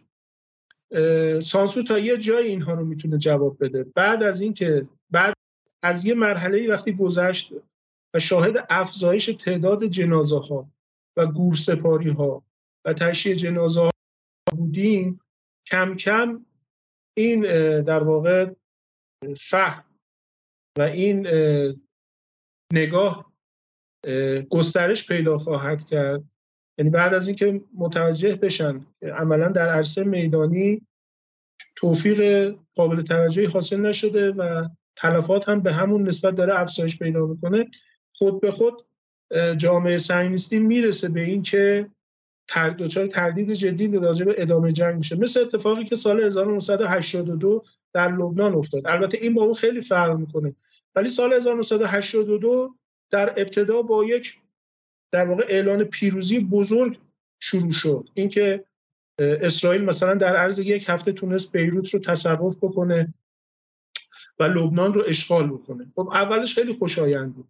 اما کم کم بعد از ماجرای کشتار صبرا و شتیلا منجر به بزرگترین تظاهرات ضد جنگ در خود تلاویف شد. چیزی حدود 400 هزار نفر تو اون تجمع شرکت کردن. بعد انفجارهایی که باعث نابودی نیروهای آمریکایی و فرانسوی در لبنان شد. بعد خود مقر ستاد ارتش اسرائیل در سور با تلفات سنگین از بین رفت. و عملیات های چریکی در لبنان وقتی شروع شد و تعداد کشته در لبنان افزایش پیدا کرد که اصلا قابل قیاس نیست در اون اوایل با این چیزی که در غزه داره رقم می‌خوره. ما به جایی رسیدیم که بعد از تقریبا سه چهار سال بعد از اشغال لبنان از تعبیر باطلاق لبنان استفاده می‌شد در ادبیات رسانه صهیونیست‌ها که این این تعبیر به یادگار موند و در تاریخ نگاری رسمی اسرائیل از جنگ 1982 یا جنگ اول لبنان با عنوان باطلاق لبنان یاد میشه. اون موقع هم سانسور بود اون موقع هم کنترل می‌شد اون موقع هم تصاویر اولیه همه حاکی از پیروزی و زفرمندی و فتوحات ارتش اسرائیل بود. ولی بعد از دو سال یا سه سال عملا به باطلاق لبنان رسیدن. این فرایند حتما در غزه طی خواهد شد با یک بازه زمانی خیلی کوتاهتر و کمتر. بسیار عالی. حالا به نکته جالبی من دقیقا من اینجا باید با شما موافقت کنم و من توییتی از آقای حسین پاک که همچنان در لبنان هستن و امیدوارم در روزهای آینده باشون صحبت کنیم. امروز دیدم که واقعا جالبه. اشاره به توییتی از الجزیره فوری داره. دوم دسامبر. دوم دسامبر میشن دو روز گذشته که میگه فوری وسایل اعلام اسرائیلی یا دفعه سواری علا تلاویب ان تلقت من شمال غزه. یا با همون فارسی عربی شده همون می‌تونیم بفهمیم که از شمال غزه به تلاویف حمله شده. و حسین پاک میگه که این همون شمال غزه که قرار بود یک ماه پیش پاکسازی بشه. درسته؟ و الان از شمال دارن بهش حمله می‌کنن به تلاویف موشک می‌زنن. پس سابقه الان سوالی در شمال الان دیگه هیچ حضوری نداره اسرائیل درسته؟ یعنی نیروهاش کاملا خارج شدن. نه بخشی از نیروشون در شمال نگه داشتن برای حفظ ظاهرم شده باید نگه دارن چون آبروریزی اگه همه رو بخوام خارج بکنن ولی من ارجاع میدم به صحبت آلون بنگاویر که در واقع تحلیلگر نظامی شبکه کانال 13 اسرائیل بود. پیش که در کانال 13 صحبت می‌کرد رسما اعلام کرد گفت ما در شمال روش هایی که در شمال استفاده کردیم داریم از همون هم دوباره در جنوب استفاده می‌کنیم. در صورتی که در شمال هیچ نتیجه ای نگرفتیم. چطور انتظار داریم که در جنوب هم از این روش استفاده کنیم؟ و بعد هم گفته که ما نمی‌تونیم غزه رو کنترل بکنیم. وقتی همزمان هم در شمال با حزب الله درگیریم هم در جنوب با انصارالله در ایلاک درگیریم و بعد از ناحیه عراق و سوریه هم دچار تهدیدیم عملا کنترل غزه اگر نگیم ناممکن خیلی دشوار و سخته. خب ارتشی که هنوز نتونسته غزه رو تصرف کنه چطور می‌خواد در چه شرایطی می‌خواد اونجا رو کنترل بکنه. و بعدم مسئله اسرا رو مطرح کرده و گفته که خب این شکل تبادل اسرا هم عملا نشون داد که ما توفیق آنچنانی در واقع نداشتیم. روزنامه معارف هم یه مصاحبه ای داشت با یکی از باز... سرهنگ های بازنشسته صهیونیستی در واقع سرهنگ های احتیاط به نام کوبی ماروم که ایشون هم اونجا عنوان یک آدم نظامی اشاره کرده بود به همین حمله حزب الله به بیت هیلل که گفتم با موشک کرنت تانک خودرو زرهی پوش اونجا رو مورد اصابت یه فاصله خیلی دور. که اصلا اولین سوالی که مطرح شد این چون چه موشک ضد زرهیه که حزب الله داره که بردش 20 کیلومتره. تقریبا یه همچین موشکی با چنین بردی وجود نداشته تا اونجا که اسرائیلی می‌دونستن. ولی این با یه همچین بردی تقریبا زده و دقیق هم زده و گفته که حضور حزب الله تو مرزهای شمالی واقعا برای من غیر قابل پذیرشه و این خطای استراتژیکی که دولت الان اسرائیل داره انجام میده و هیچ برخورد جدی با حزب الله انجام نداده. توجه هم اگه داشته باشید بعد از لغو آتش بس از دور جدید درگیری های در شمال تا الان تعداد شهدای حزب الله یه, یه مقدار صدای شما خراب شده. ببخشید. این رو خدمت شما می‌گفتم که این سرهنگ ذخیره آقای کوبی ماروم میگه که این خطای استراتژیک دولت اسرائیل که اجازه داده حزب الله انقدر نزدیک مرزهای ما راحت اقدام می‌کنه تو دور جدید درگیری یا بعد از آتش بس اگر دقت بکنید یه مسئله های اهمیته. تعداد شهدای حزب الله کاهش محسوسی داشته. الان صدای من واضحه آقای علیزاده الو؟ آها. این رو خدمت شما عرض می‌کنم اگر دقت کرده باشین تعداد شهدای حزب الله تو دور جدید درگیری ها به نسبت قبل از آتش بس کاهش محسوسی داشته که در واقع اینم از موفقیت های حزب الله در دور جدیده. یه مسئله حائز اهمیت هست اینجا بگم که متاسفانه که از دلایل شهدای لبنان حزب الله لبنان در دور قبلی درگیری ها حضور مهاجرین سوری در جنوب لبنان متاسفانه.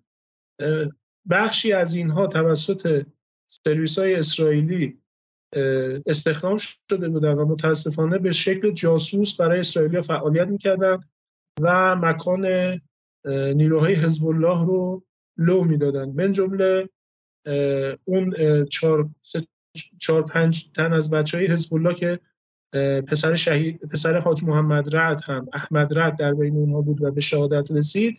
اینا متاسفانه توسط همین جاسوس های مهاجر سوری لو رفته بودن. که خب ما الان تو دور جدید شاهد کاهش شهدای حزب الله هستیم که به نظرم خیلی هم محسوس هست. می‌خوام بگم که این الان یه وضعیتیه که حتی در بین کسانی که یه مقدار آگاه ترن اطلاعات دارن قابل تحمل نیست. مثلا شبکه کان 11 گزارشی رو منتشر کرد مبنی بر اینکه میگم با وجود سانسور این اخبار داره بیرون میاد که حدود دو هزار تن از سربازای اسرائیلی به مراکز کلینیک های روان درمانی مراجعه کردن به خاطر آسیب های روانی که در درگیری ها متحمل شدن. یا خبری که امروز منتشر شد که رئیس اداره سلاحهای گرم وزارت امنیت ملی اسرائیل به دلیل اختلافات با بنگویر مجبور شد استعفا بده و کنارگیری بکنه. ببینید دیروز اتفاقی افتاد که در رسانه اسرائیلی بازتاب گسترده‌ای پیدا کرد و اون هم کشته شدن یک شهرک نشین مسلح توسط خود نیروهای نظامی اسرائیلی بود. که او رو به جای یکی از رز... او رو تصور کردن که از رزمندهای حماسه و هر چقدر داد و بیداد کرده بود فریاد زده بود حتی دستاش رو به علامت تسلیم بالا برده بود و خودش رو معرفی کرده بود باور نکرده بودن و او رو کشتن. و رئیس اداره سلاح گرم وزارت امنیت ملی اینها رو ناشی از توزیع بیزابطه سلاح بین شهرک نشین از ناحیه بنگویر اعلام کرد و به خاطر همین هم کناره گیری کرد. اگر یادتون باشه قبلا راجع به این حرکت تبلیغاتی و در واقع شواف بنگویر صحبت کرده بودم که عملا هیچ اثری در میدان جنگ نخواهد داشت. این توزیع سلاح بین شهرک نشین که حتی می‌تونه بعدها تبعات امنیتی شدیدی برای اسرائیل به وجود بیاره. اگر اختلافات و درگیری های داخلی شدت بگیره چون شهرک نشینا خیلی راحت دست به اسلحه میشن و در استفاده از اسلحه هیچ خط یقفی ندارن حد یقفی ندارن این می‌تونه برای اسرائیل حتی مخاطرات شدید امنیتی به بار بیاره. بسیار خوب. بریم سر دو تا نکته دیگه به نظر من که یواش باشه. بحث رو تموم کنیم امشب. یه نکته ای که هست به شکلی خبری که امروز نیویورک تایمز منتشر کرده هم شما دیدید خبر رو یا نه؟ بحث پایگاه سلاح هسته‌ای؟ بله بحث پایگاه سلاح هسته‌ای و گفته شد که بر اساس تصاویری که الان به شکل دیگه تثبیت شده و در واقع بخش investigation نیویورک تایمز رو منتشر کرده ما به ضرس قاطع می‌دونیم که این تصاویر از نز از به شکلی پایگاه اسرائیل. بعد از هفته امروز 8 اکتبر روز 16 مهر و اینم قبل از اونه. پس می‌بینیم که زمین سوخته اونجا تحویل داده شده و این اتفاق نشون میده که موشک های حماس خیلی خیلی موفق بوده و به جای خطرناکی خورده. و دو تا نکته اینجا ما داریم. یکی که صحبت از سلاح های هسته اسرائیل دیگه حالا رسمی شده. در داخل نیویورک تایمز هم گفته میشه. درسته؟ این رسما این نکته نکته اولشه که نباید فراموش کنیم. اسرائیل تنها کشوری است که هنوز نیروی اتمیش رو به قول معروف اظهار نکرده به جامعه جهانی. این نکته اوله ولی الان دیگه تقریبا باید اظهار کنه. به نظر من آبها که از آسیا بیفته و دومیش اینه که حماس تونسته به اونجا برسه. اتفاق عظیمیه. تفسیر شما از این خبر نیویورک تایمز و علت بیرون اومدنش چیه؟ بخاطر نیویورک تایمز روزنامه نزدیک به اسرائیل. در روزهای اول هم اگر خاطرتون باشه این خبر اومد که یک موشک به سمت دیمونا شلیک شد که فقط در حد خبر از کنارش عبور کردن و خیلی بهش پرداخته نشد.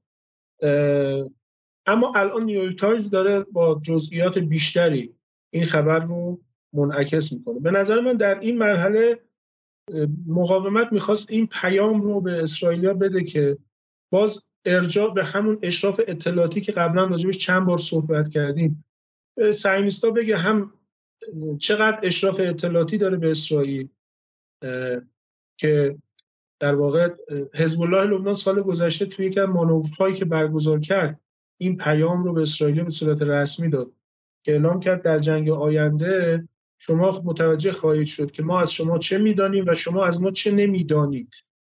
به نظرم این جنگ تجلی همین جمله بود. و اینجا مقاومت اعلام کرد که چقدر از اسرائیل می‌دونه و چه اشراف اطلاعاتی داره. و دومی که توانایی ضربه زدن به مراکز هسته اسرائیل رو هم داره این به نظرم می‌تونه برای در واقع ارزیابی های امنیتی و نظامی اسرائیل خیلی حائز اهمیت و قابل توجه اما اون چیزی که حتی در رسانه ما هم بهش اشاره شد و ما شنیدیم این بود که آمریکایی ها از همون روزهای اول کنترل تسلیحات اتمی اسرائیل رو در دست گرفتن به خاطر اظهار نظرهای خطرناکی که مقامات صهیونیستی داشتن خب اولین بار نتانیاهو اگر خاطرتون باشه در سخنرانی سازمان مللش ایران رو به استفاده از سلاح هسته‌ای تهدید کرد و عملا اونجا پذیرفت که اسرائیل سلاح هسته‌ای داره که بعد البته در بیانیه دفتر نخست وزیری سعی کرد این رو ماسمالی بکنه و بگه که این اشتباه لپی بوده. دومیش هم که در همین بعد از طوفان الاقصا وزیر گردشگریشون اومد و به طور رسمی گفت که خب یه بمب اتم بندازیم تو غزه و خیالمون راحت بکنیم. که خیلی باستاب منفی زیادی داشت. بعد از اینکه این اتفاق افتاد و از طرف مقاومت و ایران پیامهایی رو به سمت آمریکایی‌ها مخابره شد نسبت به این مسئله که در واقع این از طرف مقاومت بی پاسخ نخواهد ماند. آمریکایی‌ها پیام دادن که از همون روزهای اول به خاطر همین نگرانی که نسبت به دولت تندرو و افراطی نتانیاهو دارن که عملا هیچ حد یقفی ندارن و هیچ خط قرمزی رعایت نمی‌کنن. تسلیحات اتمی و مراکز اتمی اسرائیل کنترلش در اختیار آمریکایی قرار گرفته و آمریکایی ها اجازه نمیدن که دولت اسرائیل به هر نحوی که می‌خواد از اینا بکنه و کنترل اینا الان در شرایط فعلی در دست دولت آمریکاست. بسیار خوب. سوال بعدی که هست آیا عبدی بحث نقش هوش آه ببخشید بذارید من برم سراغ این سوال اول و حرفی که آقای حسین پاک در یکی از دوباره یکی از حالا آقای حسین پاک قایب حاضر شده امشب. خب برای اینکه خودشون نیستن ولی توییت هاش رو هست. توصیه می‌کنم دنبالش هم کنین توییت هاش رو در توییتر. ولی میگه که با نقشه ای اشاره می‌کنه که برای این نقشه ای که من بتونم اینجا فکرم اینجا بتونم در گوگل کروم هستش که قاعدتا. عذر می‌خوام از شما بتونم این رو بله در اینجا. با نقشه که در اینجا منتشر کرده میگه که اسرائیلی ها گفتن که غزه رو به هزار و به 2300 بلوک تقسیم کردن. هدفشون هم جابجایی ترکیب جمعیتی از بلوکی به بلوک های دیگر قبل و بعد از بمباران و در نهایت کشاندن جمعیت به جنوبی ترین نقطه جنوب نوار غزه و حرکت دادن به سمت گذرگاه رفح. درسته؟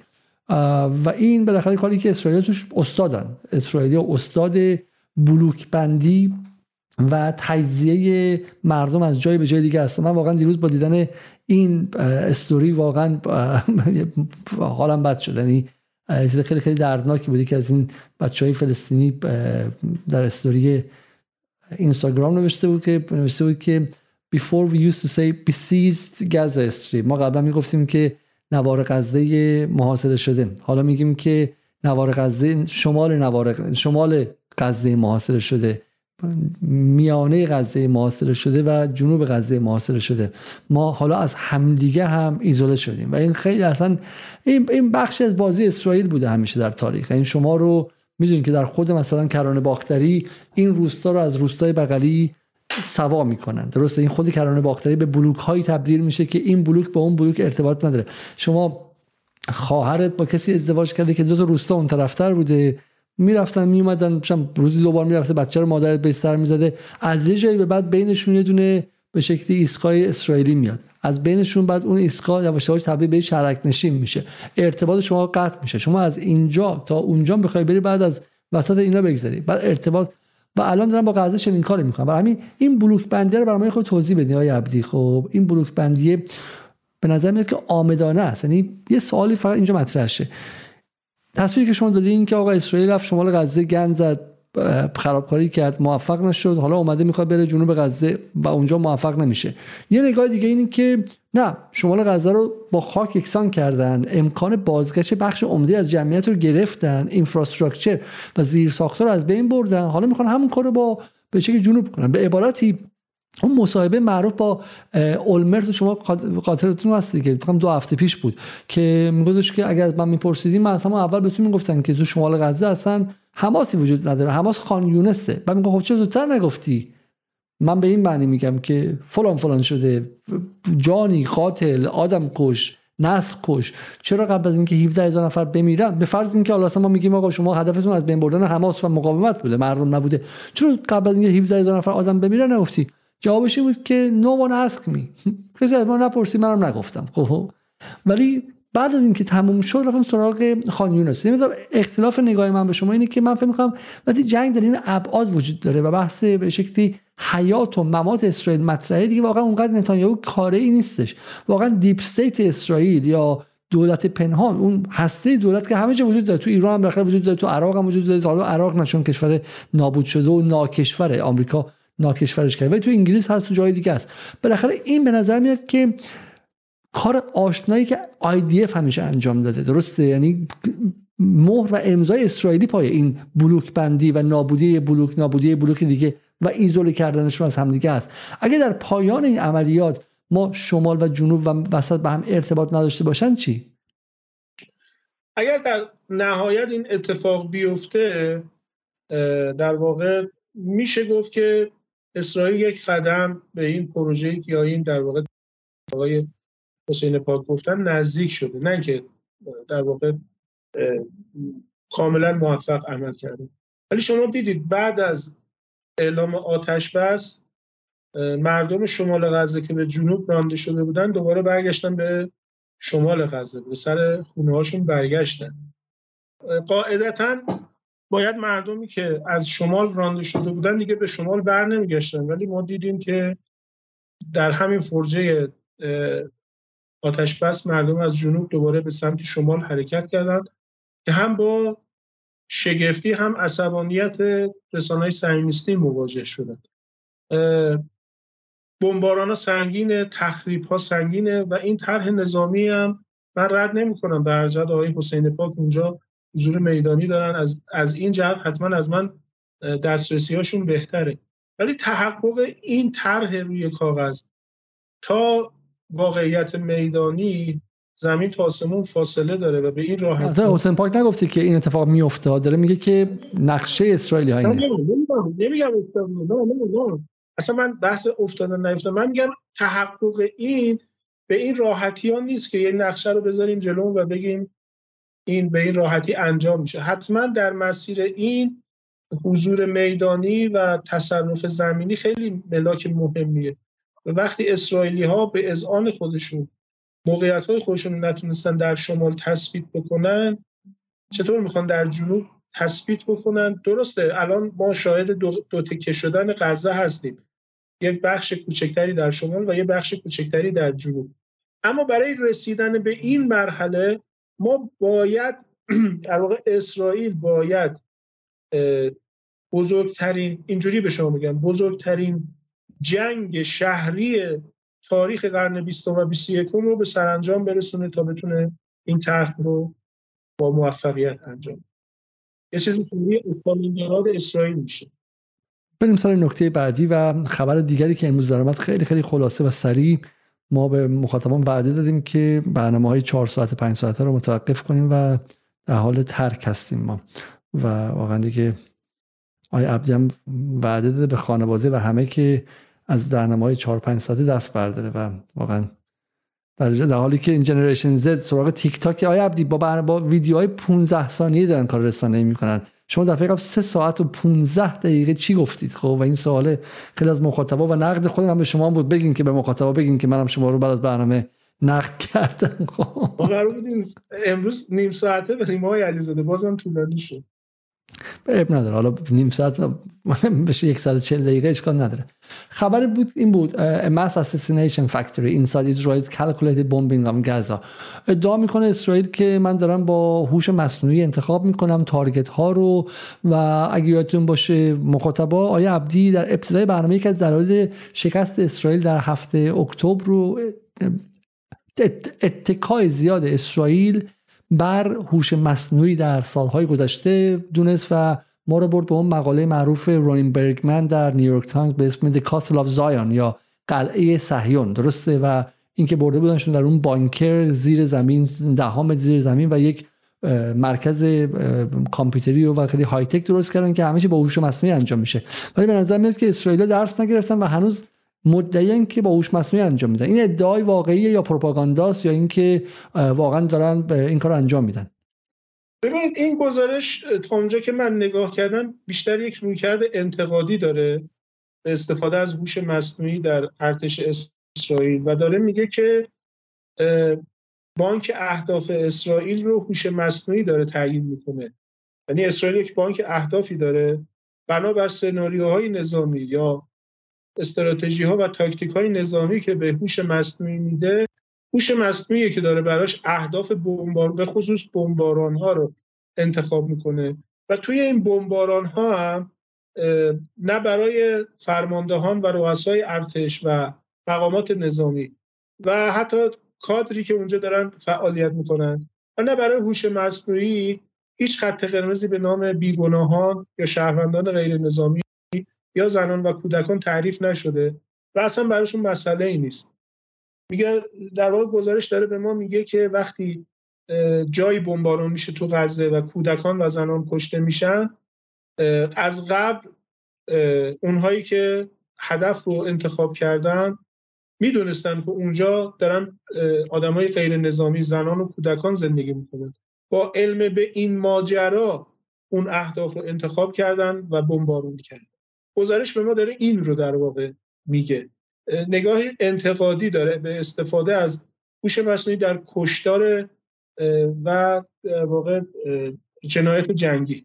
متوجه هستم چون به شکلی مارک اوین جونز هم همزمان در الجزیره مشابه, مشابه این کار انجام داد و دقیقا همین امروز اون هم درباره درباره استفاده به شکلی اسرائیل از هوش مصنوعی نوشته و دقیقا سوال همینه. اینی که اگر واقعا هوش مصنوعی است و اینقدر شما precise targeting دارین. یعنی در واقع اینقدر هدفگیری دقیق دارید پس این کشته انتخاب شده است. یه موقع است که من به صدام ادعا می‌کنم من می‌خوام دزفول رو بزنم یه شعاعی چم دو کیلومتری می‌زنه و شهروند داره توش کشته میشه. و یه ادعاش من اومدم میشم سرباز بزنم. آقای علیزاده هوش مصنوعی داره اهداف رو انتخاب می‌کنه و اینا دارن این جنایت ها رو مرتکب میشن. ولی نه هوش مصنوعی نه ارتش اسرائیل هیچ کنون حتی در ائتلاف با هم هیچ توفیقی در شکست نیروهای مقاومت نداشتن. من باز هم دارم تاکید می‌کنم. حتی یک تصویر ما نداریم که یک رزمنده مقاومت در غزه توسط اسرائیلیا اسیر شده باشه یا به نحو خیلی آشکاری تو تصویر نشون بدن که هدف قرار گرفته و کشته شده. خب این چه هوش مصنوعی فقط توانایی در کشتار مردم بیگناه داره و در در واقع متوقف کردن مقاومت یا در حذف مقاومت هیچ دستاوردی تا الان نداشته بسیار خب حالا بریم سراغ ماجرایی که مخاطبان خیلی خیلی دنبالش بودن و بحث یمن. و اینکه دوباره این خبر مال فقط چند ساعت پیشه و به شکلی انصار الله یک کشتی دیگر رو گرفت. اگرچه آمریکایی‌ها ادعا می‌کنن که سه پهپاد یمنی رو که نزدیک یک کشتی اسرائیل شده بودن رو ساقط کردن. به نظر میاد که جنگ دریای سرخ داره جدیتر میشه. ماجرا چیست و چقدر انصار الله موفق بوده و چقدر و, اسرائیل مثل همیشه ادعا کرده که این کشتی اصلا ربطی به ما نداره و اینا علکی دارن اصلا به ما مربوطش می‌کنن. ببینید دیروز انصار الله بیانیه رسمی داد و اعلام کرد که سه کشتی رو مورد حمله قرار داده. شبکه کان 11 اسرائیل هم اعلام کرد که چهار حمله موشکی و پهبادی به سه کشتی صورت گرفته. آمریکایا ادعا کردن که اینا رو رهگیری کردن. اما خب ما هیچ تصویری از این رهگیری ها ندیدیم. انصار الله در بیانیه‌ای که منتشر کرد اعلام کرد که ساعت 15 و 30 کشتی MV نامبر 9 مورد اصابت قرار گرفت. ساعت 16 و 30 کشتی MV صوفی تو مورد اصابت قرار گرفت که تحت پرچم کانادا حرکت پاناما حرکت می‌کرده و یک در واقع موشک یمنی وسط این کشتی اصابت کرد و کشتی رو با آتش سوزی گسترده هدف مواجه کرد. ساعت دوازده و سی و پنج دقیقه هم قبلترش یک کشتی باری به نام یونیتی اکسپلورر مورد در واقع اصابت موشک واقع شد. گفتم آمریکا یا گفتن که این در واقع رهگیری شده. انصار الله اصرار داشت که نه رهگیری موفق نبوده و اصابت صورت گرفته. صهیونیستان کماکان تا الان همونطوری که اون پنج کشتی قبلی رو که صحبت کردیم تو برنامه قبلی گردن نگرفتن اینجا هم میگن که ربطی به ما نداره و اینا اسرائیلی نیستن و چون اگر خاطرتون باشه از روزی که انصار الله اعلام کرد که من کشتی های اسرائیلی رو هدف قرار میدم این خبر منتشر شد که اسرائیلیا با کش... پرچم کشورهای دیگه تردد می‌کنن که مورد هدف قرار نگیرن. انصار الله هم بعدا اعلام کرد که ما کار نداریم با چه پرچمی حرکت می‌کنن. ولی اگر اطلاع پیدا کنیم از هویت کشتی حتما باشون برخورد می‌کنیم. این سه مورد هم که دیروز اتفاق افتاد در همین راستا باید تحلیل کرد. حالا کتمان اسرائیلی من یه تصویری برای شما نشون دادم که اون سرباز کشته شده اسرائیلی رو تو تلگرام فرستادم خدمتون که ببینید. می‌خواستم روی این فقط توضیح این توضیح رو بدن ببینید اسرائیل رو در کردن بسیار پرسن و تصویری که ما الان داریم می‌بینیم یک افسر یا در واقع یک نیروی واحد ویژه سایر ماتکال ارتش اسرائیل که مهمترین یگان عملیات ویژه ارتش اسرائیل. این افسر در یک عملیات پنهان در سال 1984 در خاریه طی یک عملیات مخفی کشته شد و جنازش در سوریه باقی بود. سال گذشته قبل از دولت نتانیاهو قبل از اینکه دولت نتانیاهو بر سر کار بیاد وزیر امنیت داخلی قبلی اسرائیل که قبل از بنگویر وزیر امنیت داخلی بود طی یک اعلان رسمی اعلام کرد که این افسر باراک شرعبی هست که فکر می‌کنم در واقع جز یهودی های شرقی هم هست یهودی های میزراقی هم هست. این جنازش به سوریه برگشته و شرعبی که تا قبل از این به خانوادش اعلام شده بود که در یک در واقع دوره در یک مأموریتی کشته شده و شفاف سازی نکرده بودن برای خانوادش برای جامعه اسرائیل هم شفاف سازی بود. سال 1984 کجا سال 2021 کجا. اعلام کردن که این در یک عملیات مخفی در سوریه کشته شده و جنازش رو تازه تونستن به اسرائیل برگرد رژیمی که تا این حد توان پنهانکاری داره که یک عملیاتی رو که سی و خورده سال قبل در خاک سوریه انجام داده. بعد از سی و خورده سال جنازه نیروی کشته شده خودش رو تو اون عملیات برگردونه و اعلام می‌کنه. تازه همین اعلام از طرف وزیر امنیت داخلی وقت اسرائیل با انتقادات و اعتراضات شدیدی مواجه شد از داخل جامعه امنیتی اسرائیل که شما دارید خطوط قرمز رو نقض می‌کنید.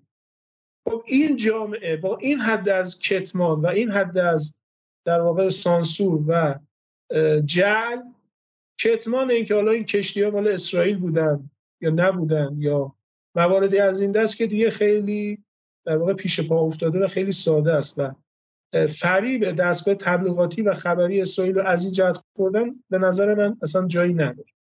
بسیار خوب. تظاهرات عظیمی هم در صنعا روز جمعه بود که مثلا جمعیت به نظرم همیشه بزرگترین تظاهرات ها رو در یمن داریم می‌بینیم دیگه و این خودش حالا ما خیلی دوست داریم بگیم که واقعا بالا ایران مثلا چون به شکلی طلایی داره مثلا بحث فلسطینه ولی خود از این حالت ایرانی بیایم بیرون واقعا جایی که هم دولت هم مردم همزمان پشت اسرائیل 100 درصد ایستادن واقعا یمن بود در این جنگ و واقعا یه چیزی از یمن اومد بیرون و من فکر می‌کنم که دو تا سوال می‌کنم از خودم دیگه.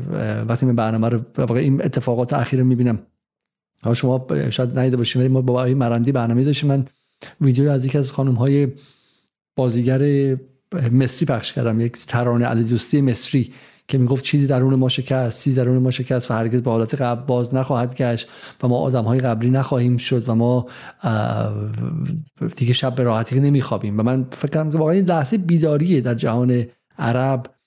درباره اینکه ما با فلسطین چی کار کردیم. من این میشه هم زبون ما هستن. اصلا بنی آدم اینا به کنار بخشی از شما بودن تا 200 تا 80 سال پیش بخشی از یک جغرافیای سیاسی بودین. می‌رفتین میومدین مادرتون چه می‌دونم برادرش یه زن فلسطینی گرفته بود.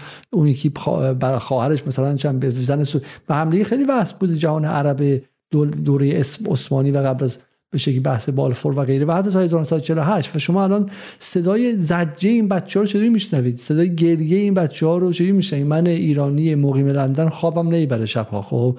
و و از صدای اینها فریادی که اینا می‌زنن تک تکشون.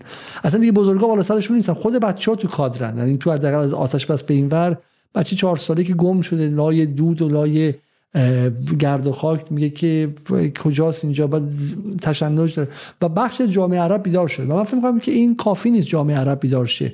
و حالا خدای نکرده با یه حالت یهود ستیزی هم تلفیق شه. نه بیدار شی سوال سیاسی بپرسید. سوال سیاسی اولش اینه که دولت های ما چه غلطی کردن این سالها؟ مصر چه غلطی کرده این سالها؟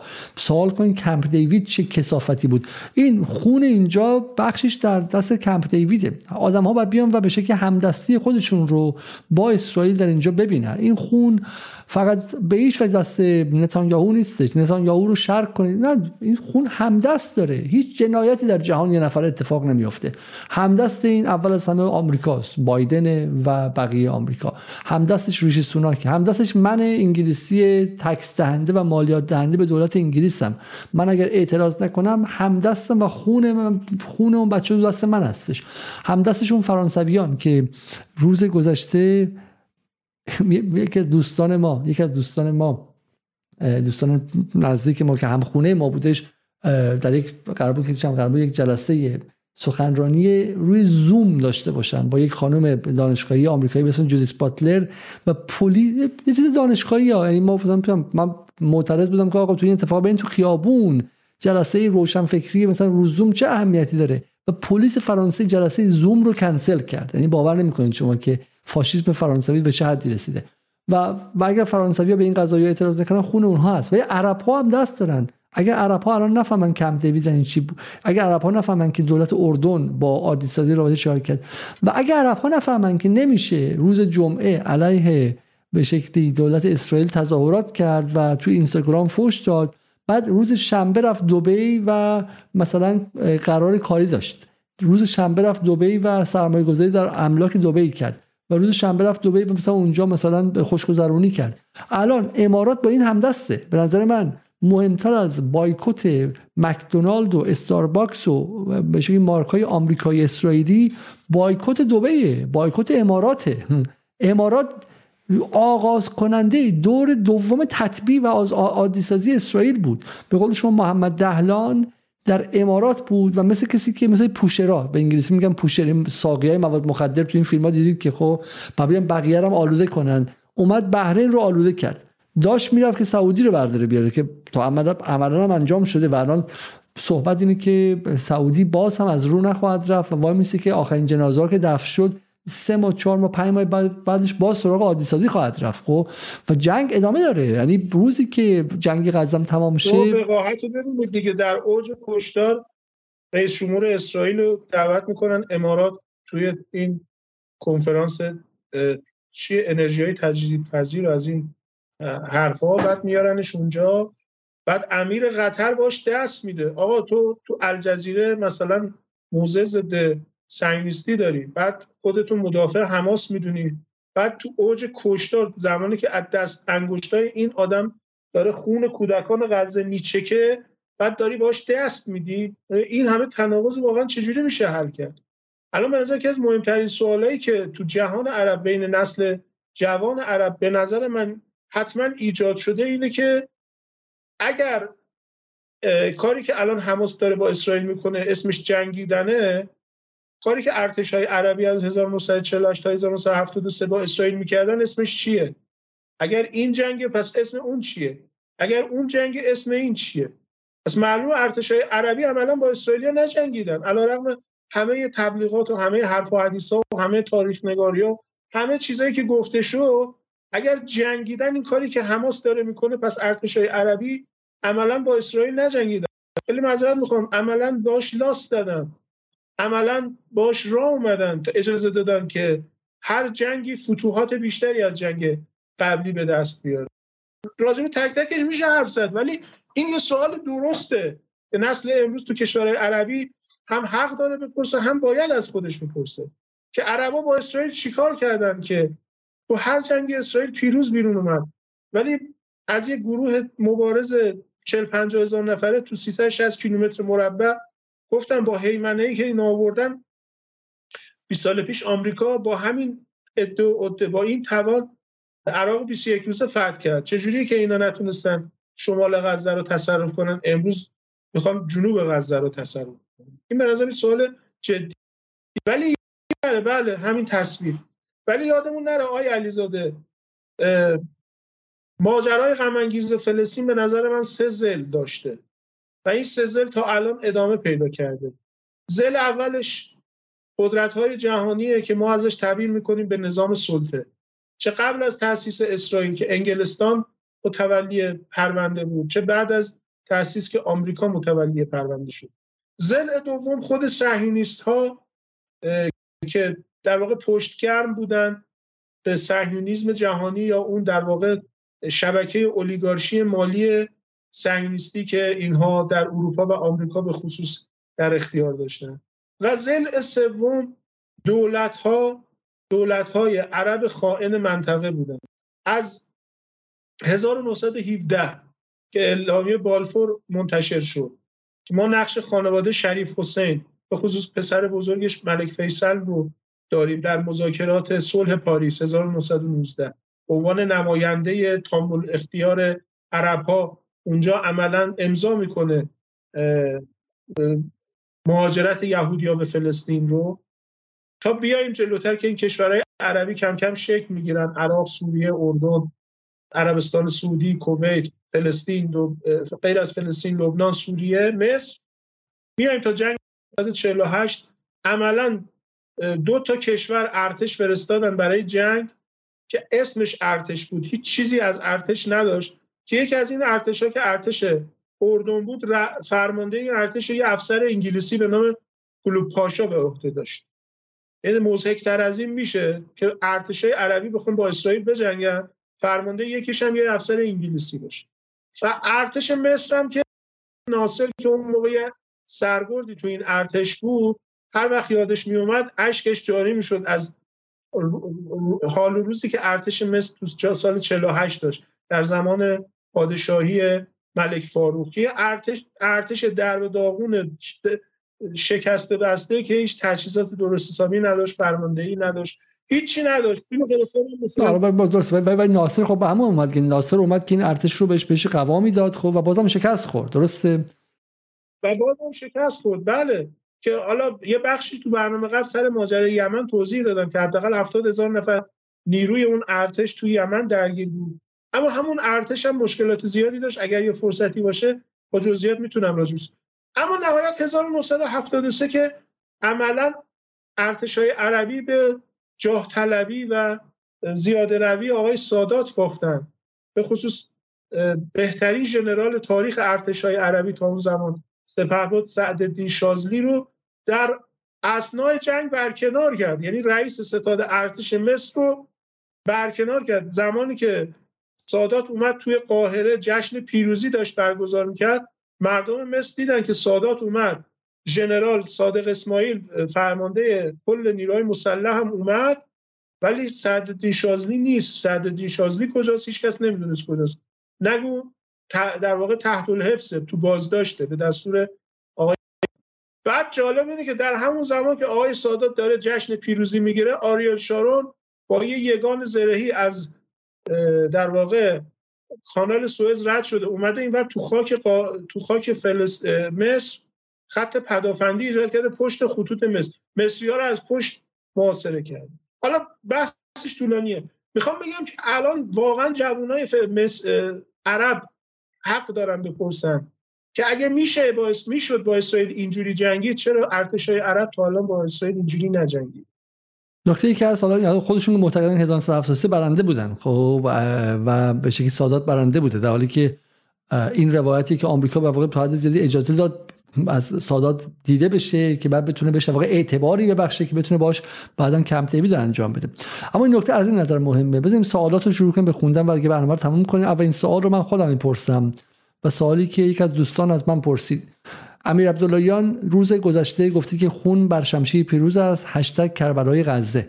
و این دوست من میگفتش که یک ماه پیش امیر عبداللهیان توییت می‌زد که دستامون رو ماشه است و آقای خامنه‌ای هم میگفتش که اسرائیل اگر به شکلی وارد غزه شه یا مثلا بخواد در غزه به شکلی زیاد آدم بکشه ما وارد میشیم.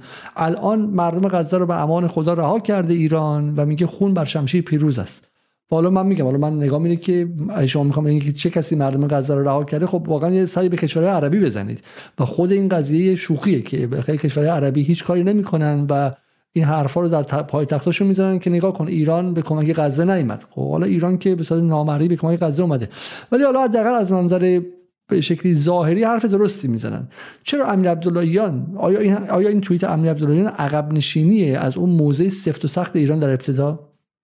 ما همین دو روز پیش دو تا از بچه های رده بالای سپاه تو سوریه از دست دادیم. آقای علیزاده با بمباران شبانه اسرائیلی ها این دیگه خبرش منتشر شد. سپاه بیانیه رسمی منتشر کرد. همه می‌دونن که اسلامی ایران در واقع محوریت این ماجرا رو بر عهده داره. باز این به این عنصر فلسطینی یعنی نقیض حرفای رهبری نیست که روز اول گفتن که عامل اصلی فلسطین است اما به هر جهت بارها گفتیم این بحث وحدت میدان ها و اتصال بین محور مقاومت بین بخش های مختلف محور مقاومت خب واقعا محور مقاومت تو این جنگ شبانه روز پای کار بود. اینو نمیشه کتمان کرد. همین امروز صحبت همون گفتیم گفتیم امروز حزب الله رکورد زد و 11 اسرائیلی رو فقط امروز مورد حمله قرار داد. یمن دیروز سه تا کشتی رو زده به اضافه ناو USS آمریکا رو مورد اصابت قرار داده که آمریکاییان جسته گریخته تو خبراشون بهش اذعان داشتن.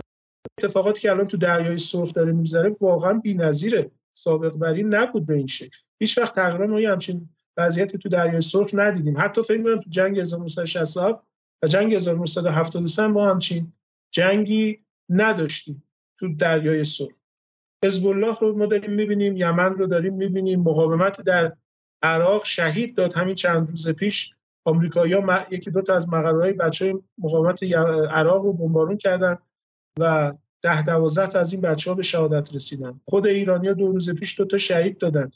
واقعا این بیانصافی اگر بگیم ایران نیست یا مقاومت نیست یا در عرصه نیست. اما یک چیز رو باید در نظر داشت به هر جهت محور مقاومت هم مبسوطیت نیست. محدودیت ها و محضوریت های خودش رو داره. ولی علا رغم همه این محضوریت ها انصافا تا الان مقاومت مردانه و جوان مردانه تو معرکه اون قدر اون حدی از توانایی که دستش می اومده برای مقاومت برای غزه خرج کرده. سوال مشخصی کرده. آیه علی بابک علی بابک خانی و از این بعدی خودش هم سوال جواب رو تو سریعتر ببینید سوال زیاده. و حدودا ده دقیقه ما به سوالات اختصاص خواهیم داد زیر دو ساعت ما برنامه رو قطع خواهیم کرد. آیه علی بابک خانی میگه که چرا ایران از خط قرمزش که ورود زمینی به غزه بود عقب نشینی کرد؟ ببینید زمانی که اسرائیل به غزه ورود زمینی در واقع نکرده بود هیچ کشتی اسرائیلی در دریای سرخ مورد حمله واقع نشد. زمانی که اسرائیل به غزه ورود نکرده بود شهرک های اسرائیلی این همه آماج حملات نبودن. همین دیروز فقط 11 موشک به یکی از شهرک های اسرائیلی در شمال فلسطین اشغالی اصابت کرده. همه اینها بعد از ماجرای ورود زمینی ارتش اسرائیل به وقوع پیوست. و اینطور نبود که مقاومت دست بسته باشه. گفتیم مقاومت تصاعدی عمل کرده. هر وقت اسرائیل یک گام جلو برداشته مقاومت هم سطح منازعه رو برده بالا. نظراتش کارشناسان میشونم راجع بحث شمال خوندم نامه مسئولین شرکای شمالی رو خدمت شما گفتم.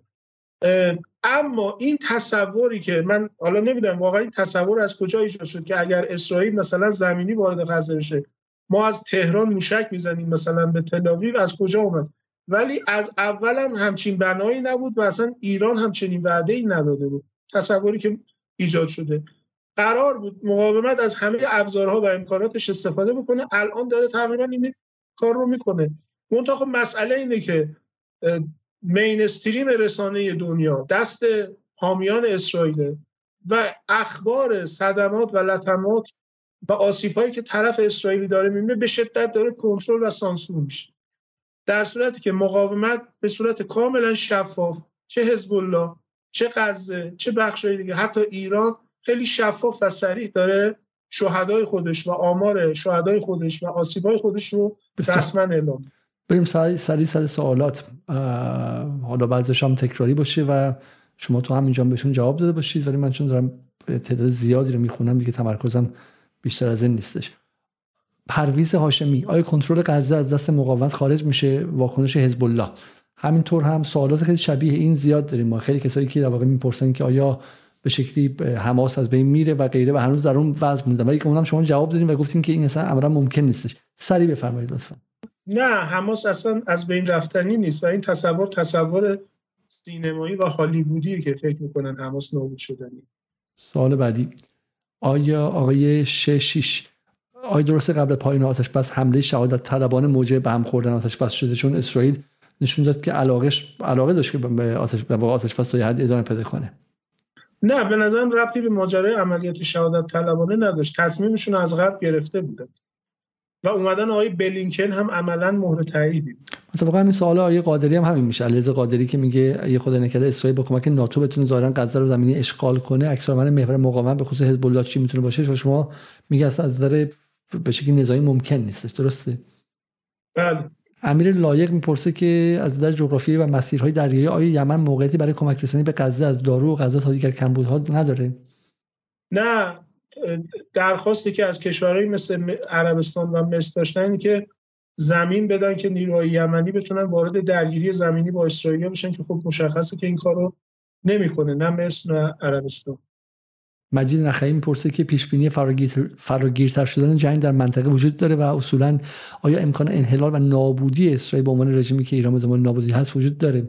کار به این سوال دوم که اصلا بذارین کنار چون اصلا واقعا یه مقدار در این در این لحظه پرسیدنش خود شعاریه و بحث افق دراز مدته. ولی بحث پیش بینی فراگیرتر شدن جنگ رو هم شاید من خودم می‌تونم بدم با توجه به چیزایی که دیدیم. اینکه طرفین همه بسیار بازیگران منطقی و اقلانی هستن و و عملا از این آتش بس می‌تونیم نتیجه بگیریم که جنگ در همین شکل تمام خواهد شد. به موازات جنگ نظامی که در میدان وجود داره یک جنگ دیپلماتیک تمام ایاری هم وجود داره که دائم بین دو طرف ماجرا پیام ها داره رد و بدل میشه. یعنی در یک سو از طرف آمریکایی ها و صهیونیست ها و در طرف دیگر محور مقاومت که در واقع چون امکان فراگیرتر شدن جنگ در منطقه واقعا وجود داره. اما تلاش در واقع هر دو طرف بیشتر البته طرف آمریکایی خب به دلایل خاصی که وجود داره سعی می‌کنه این مانع گسترش و فراگیرتر شدن ماجرا بشه. چون همین الانش هم خب کنترل شرایط تو غزه وجود نداره. اگر این بخواد کشیده بشه به کشورهای دیگه عملا کنترلش به صورت کامل از دست آمریکایی ها ممکنه در بره. با توجه به این اخباری که ما طی این یکی دو هفته اخیر هم شنیدیم که روسا از این شرایط تو اوکراین دارن استفاده می‌کنن و اخباری جسته گریخته داره از اوکراین میاد که برای آمریکایی هم نگران کننده است. به نظر من که احتمالش وجود داره ولی به موازات نبرد نظامی یک نبرد دیپلماتیک هم هست که دائم پیام های رد و بدل میشه و هر طرف طرف دیگر رو تهدید می‌کنه برای اینکه در واقع اجازه نده که طرف دیگر باعث فراگیرتر شدن مسئله جنگ بشه. سوالی که مثلا سوال خانم سمیه علی اکبری پرسیدن سوالای خوبی هستن. اولش این که حماس برای جنوب غزه چه برنامه‌ای داره که شبیه شمال غزه نشه؟ حالا شمال غزه هنوز اتفاق ویژه‌ای براش به نظر من نیفتاده. یعنی تصوری که حالا بعد نیست من این رو اشاره بکنم که پیام هایی که از طرف حماس به محور مقاومت رسیده این هستش که تحولات میدانی متفاوت تر از اون چیزی که در رسانه ها منعکس میشه حتی گزارش هایی که الجزیره مخابره می‌کنه. به این معنا که اسرائیلی ها در مناطقی که ادعا می‌کنند رو نقشه رنگ آبی می‌کشن یا هر رنگ دیگری واقعا تثبیت نشدن. عمدتا عملیات هایی که انجام میدن عملیات هایی که جنسش رخنه است ضربه بزنن و نمی‌تونن تثبیت بکنن و مجبورن عقب نشینی می‌کنن به یک سری نقاط خیلی محدود و اونجا مستقر باشن چون گسترش زمینی عملا پهلو دادن به مقاومت و آسیب بالا بردن آسیب پذیری سرنیست است و پیامی که حماس داشته برای محور مقاومت این بوده که فضای در واقع شرایط میدانی خیلی با این گزارش های رسانه حتی اون چیزایی که الجزیره منعکس می‌کنه تطبیق نداره. بسیار خوبی سوال دیگه خانم علی اکبری می‌پرسه به نظر من اینم سوال خوبیه. و اون که آیا در کرانه باختری هم تونل هستش؟ در جایی که به شرک نشین ها اینا میاد یا نه؟ و اینکه چرا رهبران حماس در کرانه باختری شهید می‌کنن مگه همگی در غزه نیستن؟ والا در کرانه تونل هست نه واقعا اطلاع ندارم. اما حماس و جهاد اسلامی دو ستون اصلی مقاومت در کرانه به اضافه بخش قابل توجهی از نیروهای فتح که اونها هم در واقع تفکر مقاومت رو پذیرفتن و دیگر هیچ اعتقادی به در واقع سازش و اصلو ندارن.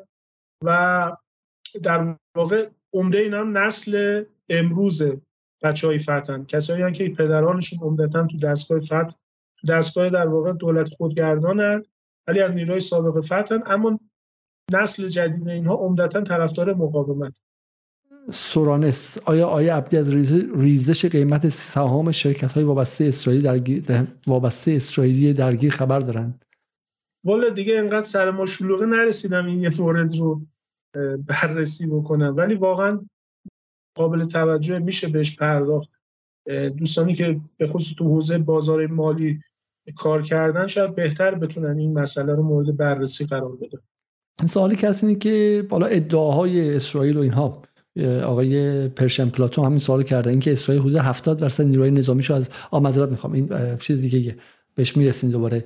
ولی سوالی که هست اف اس می‌پرسه که آیا اسرائیل به تونه ها نفوذ کرده؟ ای جواب مثبتی. تا چقدر موفق بودن؟ همین سوال رو هم شبیهش رو حالا با یه خود دقت بیشتری که دیگه از دوستان پرسیدن که ادعا میشه که بیش از 500 تا از تونل ها رو اسرائیل گرفته و از بین برده. نه من تا, تا اونجا که بررسی کردم تو فیلم ها اینا چیزی ندیدم. از که پیدا کردم نابودی تونل. آقای مهدی تاری وردی پرسیده. گفته درسته که اسرائیل 800 تونل رو شناسایی و حدود 500 تاشون نابود کرده. با این سیاست احتمال داره تا چند روز آینده تعداد تونل های شناسایی شده افزایش پیدا کرده و حماس محاصره بشه. این مثلا سوال مهمی است و بحث تونل ها بحث کلیدیه والا خب ببینید 500 کیلومتر تونل اونجا. من نمی‌دونم مثلا 800 تا تونل یعنی چی؟ 500 تا تونل یعنی چی؟ چون اینا ساختار بسیار پیچیده و تو در توی داره. و ورود به یک تونل به منزله این نیست که شما اون تونل رو تصرف کردید شما وقتی وارد تونل ها میشید تازه وارد جنگ تونل ها میشید که پر از تله است پر از در واقع طلای انفجاریه و مهمتر از اون که شما وقتی وارد یه تونل میشی نقشه تونل رو که نداری ببینید ورودیش کجاست ورودیش کجاست چند تا شعبه میشه به کجا منتهی میشه.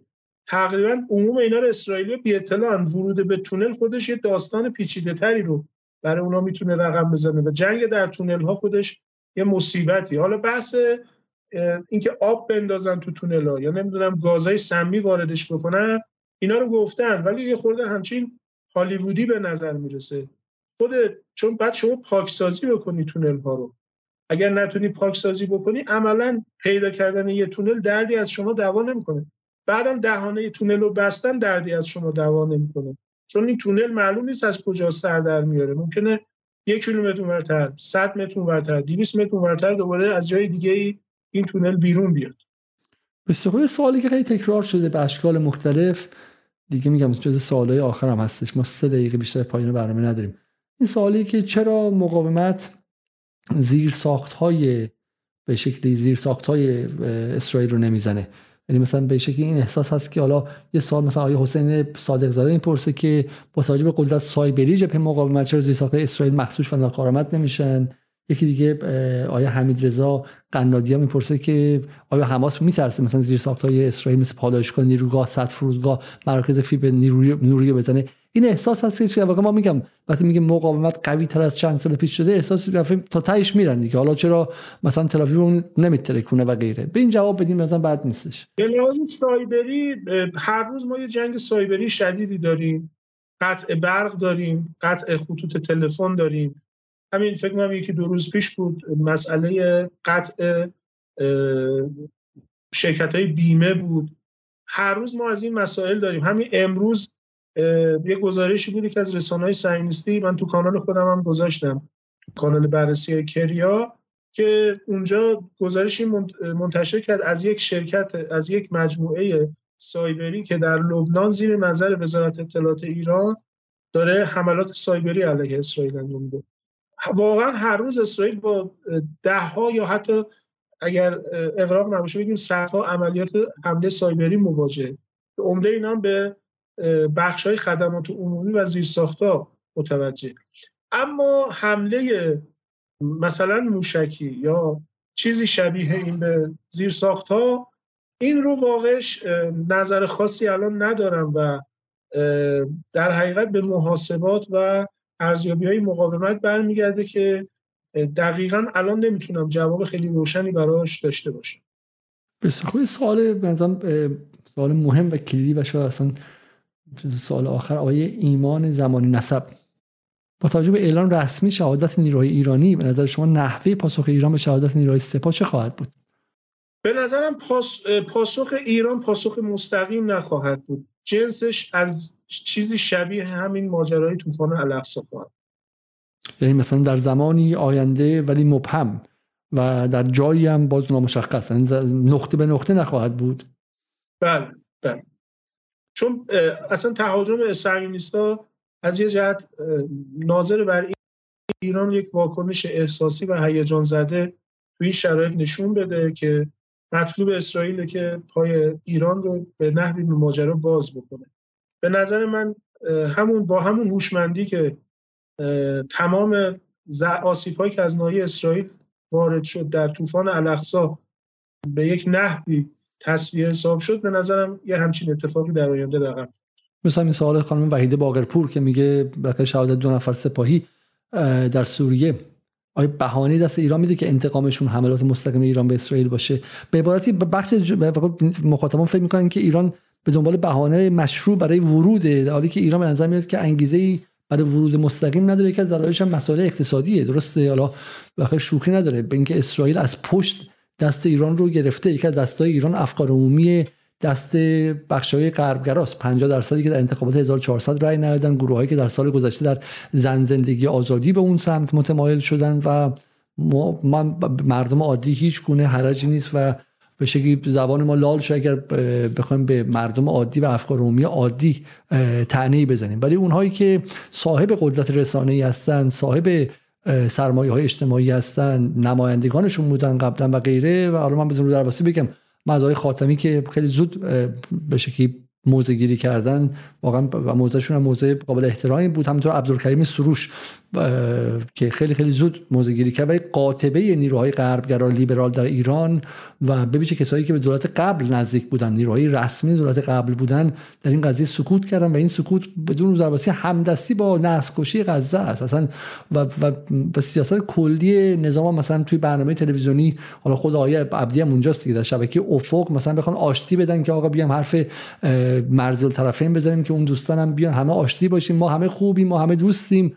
خود دوستیم و خوشیم کجاست؟ شما اگر مستقیم موزگیری مقابل نسل کشی که برای اولین بار داریم از نمای نزدیک می‌بینیم نکنید همدست هستید. و این به نظر میاد که در محاسبات رهبران ایران رهبران که میگم طبعا از استیت حرف می‌زنن. بالا بحث ما فرد و شخص نیست ولی در محاسبه استیت ایران این بوده که آقا ما افکار عمومی رو نداریم خیلی زیاد و ما باید آسته بریم آسته بیایم. برای همین اگر واقعا ناراحتید از اینکه ایران بیشتر از این دخالت نمی‌کنه برین سراغ کسانی در ایران که فکر ساز هستن و صاحبان در واقع تولید کنندگان افکار عمومی ایران هستن و مهندسی می‌کنه افکار عمومی ایران رو و اونها در اینجا عملا با بیطرفیشون سمت اسرائیل ایستادن. ببینید بعد از موضعی که حضرت آیت الله خامنه ای گرفتن اولین موضعی که گرفتن گفتن که این عنصر فلسطینی بوده عملیات کاملا فلسطینی بوده و یه احمقای رفت اسرائیل رفتش بدن به ایران و در صورتی که ایران نقشی نداشت و این مسئله عملیاتش فلسطینی بود. که میگم حرف حرف درستی هم بود یعنی واقعا خبر از واقع می‌داد خبر چیزی نبود. واقعیت هم همین بود. اما حجم بر نوع مواجهه همین جریانی که شما اسم آوردید رو با همین بیان رهبری. از این جهت که این حرف ایشون سایه جنگ و از سر ایران دور کرد. یعنی منطقشون فقط اینه که هر چی میشه بشه فقط ایران درگیر جنگ نشه یا پای ایران به یک جنگی کشیده نمیشه. حالا هزاران فلسطینی بیگناه به خاک و خون کشیده بشه غزه با خاک یکسان بشه اینا مهم نیست. مهم اینه که سایه جنگی بالا سر ایران نه من با از نظر با شما مخالفت دارم. اینکه بالاخره حق هر مردمی که از ورود به جنگ پرهیز داشته باشن و بالاخره ما خاطرمون از جنگ ایران و عراق کم نیستش و من اینو به مردم ایران حق میدم که نخوان پای ایران واقعا به جنگ وارد شه. و اینم خطرناکه الان اونور خیلی راحت میگه آقا شما جنگ طلبید من واقعا آرزوم تا ابد آباد ایران وارد جنگی نشه. نه جنگی برای رهایی جای دیگه. و بحث ما اینه که با به شکلی موضع گیری که اینا کردن اتفاقا امکان قدرت نمایی ایران که می‌تونست عامل بازدارنده باشه رو گرفتن. و از شما وقتی در افکار عمومی از چنین موضعی حرف می‌زنید قرارم نیست که ایران وارد جنگ بشه. ولی وقتی شما از این موضع وارد میشید و افکار عمومی رو هنوز وقتی اتفاقی نیفتاده دوباره سایه جنگ رو برمیگردونید هنوز هیچ اتفاقی نیفتاده. خب خود به خود این ملاحظه رو برای دستگاه تصمیم سازی و تصمیم گیری جمهوری اسلامی فراهم می‌کنه و دست و بالش رو میبنده. در صورتی که واقعا معلوم نیست اصلا کنشی از طرف جمهوری اسلامی واقعا باعث یک مثلا جنگ بشه. اصلا فعلا دقیقاً دقیقاً دقیقاً اینا امکان قدرت نمایی ایران رو گرفتن. درسته؟ قدرت نمایی که اتفاقا می‌تونست ما سایه جنگ رو بیشتر دور کنه. سایه جنگ رو حرف آقای خامنه‌ای دور نکرد. اتفاقا بترسید. از اینکه از اینکه اگر ایران موضع محکم نگیره اسرائیل سراغ ایران خواهد اومد و جنگ نه به شکل کلاسیکش بلکه به شکل هیبریدی و به شکل غیر مستقیمش به واسطه انفجارهایی که در پالایشگاه هست ترور دانشمندان در خیابانهای تهران عملیات سایبری و مسائل دیگر به تهران کشیده خواهد شد. اصلا رو درواسی نیست و اسرائیل هم بعد از این پایان کارش با غزه سراغ ایران خواهد آمد به اشکالی و ایران هم به سراغ اسرائیل برود به اشکالی. اینها قوانین علوم سیاسیه. و با گفتن اینکه آقا ما هیچ کاری نمی‌کنیم ما اصلا میترسیم و غیره اتفاقا اونها پای جنگ رو به ایران کشوندن. سایه جنگ رو به ایران کشوندن.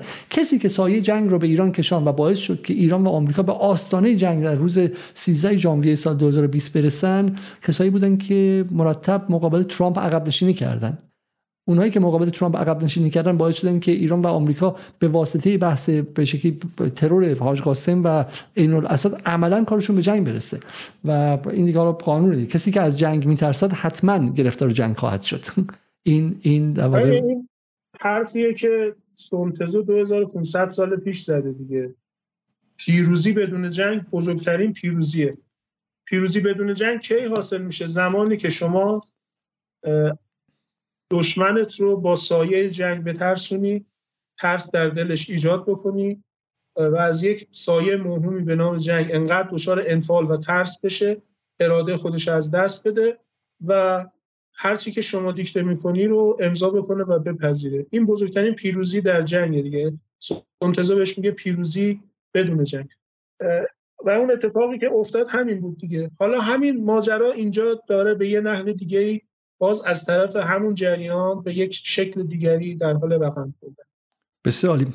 خب سوالات دیگری هم هستش و حالا امیدوارم که در برنامه های دیگه بهش برسیم و و به شکلی حالا سوال آیه چیز ما هم جواب دادیم. ما میگه که نقطه پایان صبر عموم مردم اسرائیل کجاست؟ تا چه اندازه ناامن بشن برمیگردن کشورشون؟ آیه تخمینی هست؟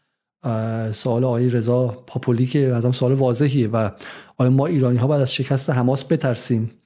و سوال حالا اگه خواستین جواب بدین آقای عبدی هم من دارم می‌خونم این رو رو. من که این رو خیلی نزدیک یعنی در واقع محتمل نمی‌بینم اما بله اگر همکاره باید از شکست عنوان ما ایرانی ها و یک سوال دیگه که دوستان پرسیده بود که برای آیه امید درایت که نقش ترکیه و روسیه چیز و چگونه می‌تونن تاثیر گذار باشن؟ به برنامه کامل می‌خواد و الان بهش جواب ندیم شاید بهتر باشه و و یک سوالم درباره مهدر موسوی بودش که این سال مهمی برای آینده.